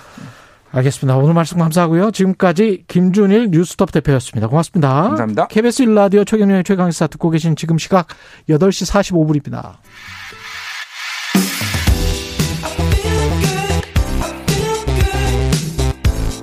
세상에 이익이 되는 방송 최경영의 최강 시사 네, 코로나19 방역을 책임지고 총괄하는 보건복지부 류근혁 제2차관이 코로나 확진 판정을 받고 자가격리에 들어갔습니다. 재택 치료를 받는 과정이 공개되면서 화제가 되고 있는데요. 류근혁 차관 지금 댁에 계시겠죠? 연결돼 있습니다. 안녕하세요. 안녕하세요. 예, 공, 어, 목소리는 좋으십니다. 아, 예, 감사합니다. 예, 건강은 괜찮으세요? 예, 그 초기에는 이제 목감기가 좀 심하게 나오고 약간의 몸살기가 있었는데요. 예. 그 처방된 약을 먹고 계속 좀 따뜻한 차를 계속 마시고 있는 중입니다. 예. 매일매일 조금씩 좋아지고 있습니다. 처방된 약은 그 실례지만 혹시 먹는 치료제 그건가요? 아니면 아, 어떤- 그건 아닙니다. 그건 저는 아니고요? 이제 먹는 치료제 대상은 아니고요. 예. 그래서 일단은 그 이비인후과에서 처방을 받아가지고 음. 주로 목감기나 이제 감기 몸살 이런 약들을 좀 처방받아서 복용을 하고 있는 중입니다. 지금 며칠째죠? 오늘 6일째 6일째. 치료 중입니다. 예. 지금 재택 치료 일지를 처음부터 그러니까 1일차부터 쓰셨던 거 아니에요? 네, 그렇습니다. 왜 쓰시게 된 거예요? 이 저희들이 그 제가 재택 치료하기 전에 이제 2월 7일 날 그 재택 치료 중심으로 방역 의료 체계 개편 방안을 이제 발표를 드렸는데요. 예. 이게 사실은 제 스스로 경험을 좀 통해서 이게 제대로 작동되는지 좀 알려드리고 음. 그 다음에 제 경험을 좀 알려드리면 그 아무래도 재택 치료 중인 국민들이 좀 불안을 좀 덜 수 있지 않을까 싶은 생각이 있었고 예. 이제 저 같은 경우는 지금 재택 치료 환자는 집중 관리군하고 일반 관리군으로 분류가 되는데 예. 저는 이제 50대 이야기 때 50대이기 때문에 예. 일반 관리군입니다. 예. 이분들이 사실은 언제 어떻게 안내를 받게 되는지, 음. 내몸 상태의 변화는 어떤지, 약 처방은 어떻게 받는지, 뭐 이런 부분들이 상당히 궁금해하실 것 같은 그럼요, 생각이 좀 그럼요. 들었고요. 예. 제 스스로 경험한 거를 좀 공유하는 방법으로 알려드리는 게 좋겠다라는 생각이었고, 또 한편으로 보면은 그동안은 제가 이제 저도 정부 정책을 담당을 했겠지, 했지만, 음. 이제는 정책의 대상자가 된 겁니다. 그렇죠. 그래서 이, 이 상태에서 어떤 게 불편할지, 뭘 개선할지 좀 고민을 한번 해보자, 스스로 한번 고민해보자는 취지로 어, 일지를 좀 쓰게 됐습니다. 아, 잘하셨습니다. 정책의 네. 대상자가 되, 돼서 평가를 해보니까 어떻든가요? 이게 저 같은 경우는 좀 미리 그런 정보들을 알고 있었기 때문에 음. 어, 어떻게 처방받는지 이런 부분들은 좀 이렇게 그 다른 분들보다는 좀 쉽게 할 수 있었던 것 같기는 합니다. 다만 예. 이게 이제 이수치 않고 이 정보를 갖고 계시지 못하는 일반 국민들께서는 상당히 불안하셨겠다 또 혼란스럽겠다라는 말- 생각이 좀 들고요. 예. 특히 이제 그 이런 약을 처방하거나 이런 약을 받거나 그리고 약을 복용하고 이런 부분들에 대해서 그리고 재택 치료 중에는 내가 어떻게 행동해야 될지 잘 모르는 부분들이 아직도 좀 계시더라고요. 예. 제가 그 이틀 전에 그 지금 각 시도에서 재택 치료하는 분들하고 전화로 이제 아 비대면으로 회의를 좀 했습니다. 예. 열대 분 정도 모시고 회의를 했는데 일반적으로 어 좀 잘 되고 있다고 생각이 들지만 그래도 아직도 많은 분들이 음. 초기에 안내를 받지 못하거나 행동 요령을 잘 모르시고 음. 이 정도의 혼란스럽거나 이런 부분들도 좀 발생을 했습니다. 예. 특히 아동이나 이제 노인분들 같이 모시고 계시는 분들 예. 이런 분들한테는 상당히 어려웠겠다라는 생각이 들고 예. 이 부분에 대한 안내를 좀 집중적으로 하고 그리고 어. 지금 비대면 그러니까 재택 치료하고 계신 분들이 코로나 때문에 뭐 힘드신 것도 있지만 음. 혹시나 다른 질환으로 어려운 분들도 계실 수 있거든요. 예. 갑자기 뭐 복통이 생긴다든지 이러면은 굉장히 당황하실 건데 음. 그런 경우에 그 밖으로 나가서 진료를 받으실 수 있고 또 응급실을 편하게 사용하실 수 있고 뭐 이런 부분들에 대한 어 보완이 좀 더 필요하겠다 이런 생각을 많이 들었습니다. 그러면 재택 치료를 하면서 어떻게 생활해야 되는지 생활 요령 같은 거 이런 것들이 기존에는 어 재택 치료 대상자로 지정이 되면 문자나 뭐 이런 걸로 가지 않았었습니까? 아 문자로 이렇게 안내를 해드렸죠. 예. 계속 처음부터 이제 보건소에서 다 일일이 다 안내를 해드렸는데 음. 그 정도 가지고는 것처럼 부족하다. 그렇죠. 좀 부족하기도 하고 요 최근에 이제 확진자가 폭증을 하고 있지 않습니까? 예. 그러다 보니까 보건소의 역량은 한계가 있기 때문에 예. 이게 이제 모든 분들한테 신속하게 그 안내 문자나 이런 정보 같은 것들이 전달되기 좀 어려웠던 부분들이 좀 있습니다. 아, 그래서 그렇군요. 지금 예, 예. 저희들이 어, 자기기입식 역학조사라고 해서 확진이 되면 본인이 음. 나의 상태와 증상, 그 다음에 예방접종을 했는지 안 했는지, 접촉자는 누구인지 이런 부분들을 스스로 이제 확진자 본인이 알려드리도록 되고 있고, 예. 그걸 토대로 저희들이 관련된 정보들을 이렇게 저- 제공을 하고 있습니다. 예. 근데 이제 아까 말씀드린 것처럼 그런 정보들을 기초로 그 확진자들에게 안- 필요한 안전한 정보를 전달해 드리고 있는데 일부 시도, 일부 지역 같은 경우는 여전히 확진자가 좀 많이 생기다 보니까 그 음. 부분이 좀 미진하게 이루어지는 경우도 있습니다. 그렇군요. 그래서 저희들이 예.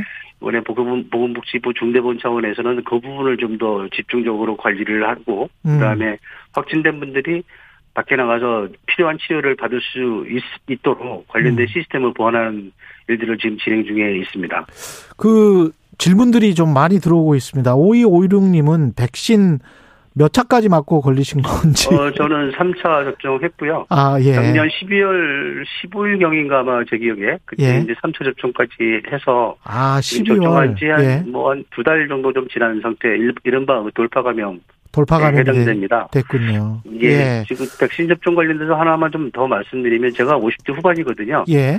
근데 이제 듣던 것보다는 상당히 증상이 좀 덜하다는 느낌이 들었습니다. 음. 그 이유는 아마도 그 백신 접종을 하면 위중증 예방하는 효과가 분명합니다. 80% 예. 이상의 위중증 예방 효과가 있거든요. 예. 그래서 지금 말씀드린 김에 그 접종이 대상자가 되시는 분들은 가능한 한 3차 접종을 다 마무리해 주시는 것이 예. 이 오미크론 예방 및 그다음에 위중증을 그 예방하는 데 음. 크게 도움이 될 것으로 생각합니다. 저도 밀접 접촉자로 분류가 돼서 3차 접종을 했는 해서 그래도 저는 이제 그래도 다행히도 음성이 나와서 그렇게 됐거든요. 그러니까 이게 분명히 효과는 있는 것 같습니다. 3차 접종을 하니까. 네, 네. 예, 예.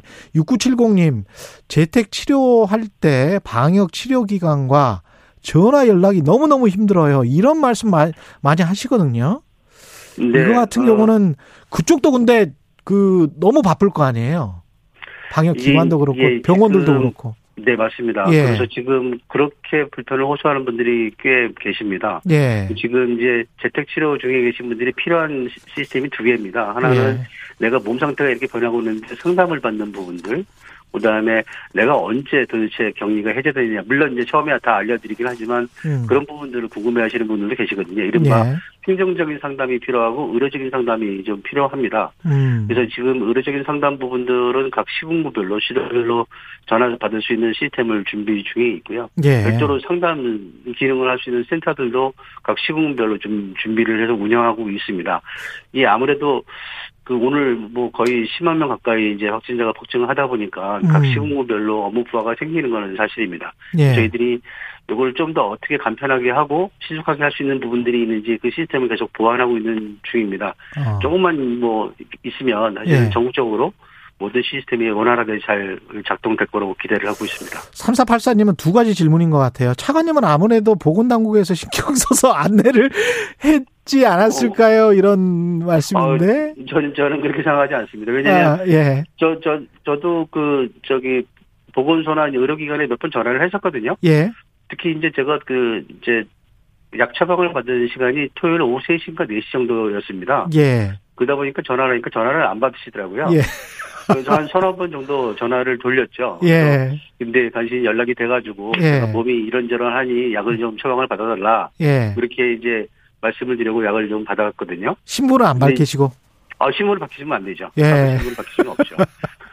알겠습니다. 그, 그런데 예. 야- 저도 약간의 이제 그좀 어려움이 있긴 했습니다. 예. 근데 이제 제가 그 재택치료 다- 그 대응 이 되신 분들하고 쭉 그 비대면 회의를 하다 보니까 그분들도 같은 얘기를 좀 많이 하시는데 예. 어 새로 이제 확진된 분들 같은 경우는 조금씩 좋아지는 걸 느낀다. 예. 뭐 기- 기존에 자기가 생각했던 것보다 예. 뭐 이렇게 말씀을 주셔서 어. 지금 그 애청자들께서 말씀하시는 것들에 대해서 저희들도 잘 알고 있고 예. 어 지금 개선을 어, 뭐 신속하게 하려고 지금 추진 중에 있습니다. 그리고 이 부분 저도 느꼈는데 확진자가 재택 치료가 끝나더라도 보건소로부터 연락을 못 받는 경우가 많다는 거예요. 그러니까 나는 재택 치료가 끝났는데 문자라도 하나 왔으면 좋겠는데 어. 이게 불안하다는 거지. 그거는 이제 저희들이 이게 어 아예 그 연락을 안 하기로 되어 있습니다. 근데 아. 처음에 확진이 될 때 예. 확진이 될 때 처음부터 언제 해제되십니다라고 이제 통보를 드리거든요. 아. 저 같은 경우는 금요일 밤 12시 그러니까 아 목요일 날밤 12시 금요일 새벽 0시입니다. 예. 그 이후는 이제 나갈 수 있습니다. 다만 이제 어 아직은 모르니까 혹시나 그 몸 관리라든지 청결이라든지 마스크는 반드시 착용하셔야 되고 예. 이렇게 하고 있는 것이 별도로 어, 해제, 해제가 됐습니다라고 통보를 드리지 않습니다. 그렇군요. 그리고 또 하나 예. 좀 강조해서 드리고 싶은 말씀은 음. 이게 이제 그 격리 해제된 분들은 PCR 검사나 이런 부분을 받으시면 안 됩니다. 예. 받으실 필요도 없고요. 왜냐하면은 어. 7일이 지나면 바이러스는 다 활성화가 된 게 아니라 다 죽은 바이러스가 그렇죠. 나올 수 있거든요. 이제 PCR 검사하면 다 이게 항상 양성으로 나올 수밖에 없습니다. 아, 죽은 바이러스가 있기 때문에. 그렇죠. 예. 죽은 껍데기라고 저희는 표현을 하는데요. 예. 그런 게 나오면 양성으로 나오기 때문에 여전히 이제 확진된 거로 보일 수 있는데 예. 지금 저희들은 어, 그동안의 경험과 근거를 토대로 보니까 이거는 이제 활성도가 전혀 없는 그 죽은 바이러스의 껍데기이기 때문에 그건 다시 살아나지 않는다. 네, 예. 그래서 이제 PCR 검사를 안 받으시는 게 네, 어. 좋다고 판단하고 있습니다. 1814님, 이런 방송 해주셔서 너무 고맙습니다. 많은 국민들이 도움될 것 같습니다. 인터뷰 응해주신 차관님 감사드립니다. 저도 같은 입장입니다. 고맙습니다. 감사합니다. 류근혁 보건복지부 제2차관이었습니다.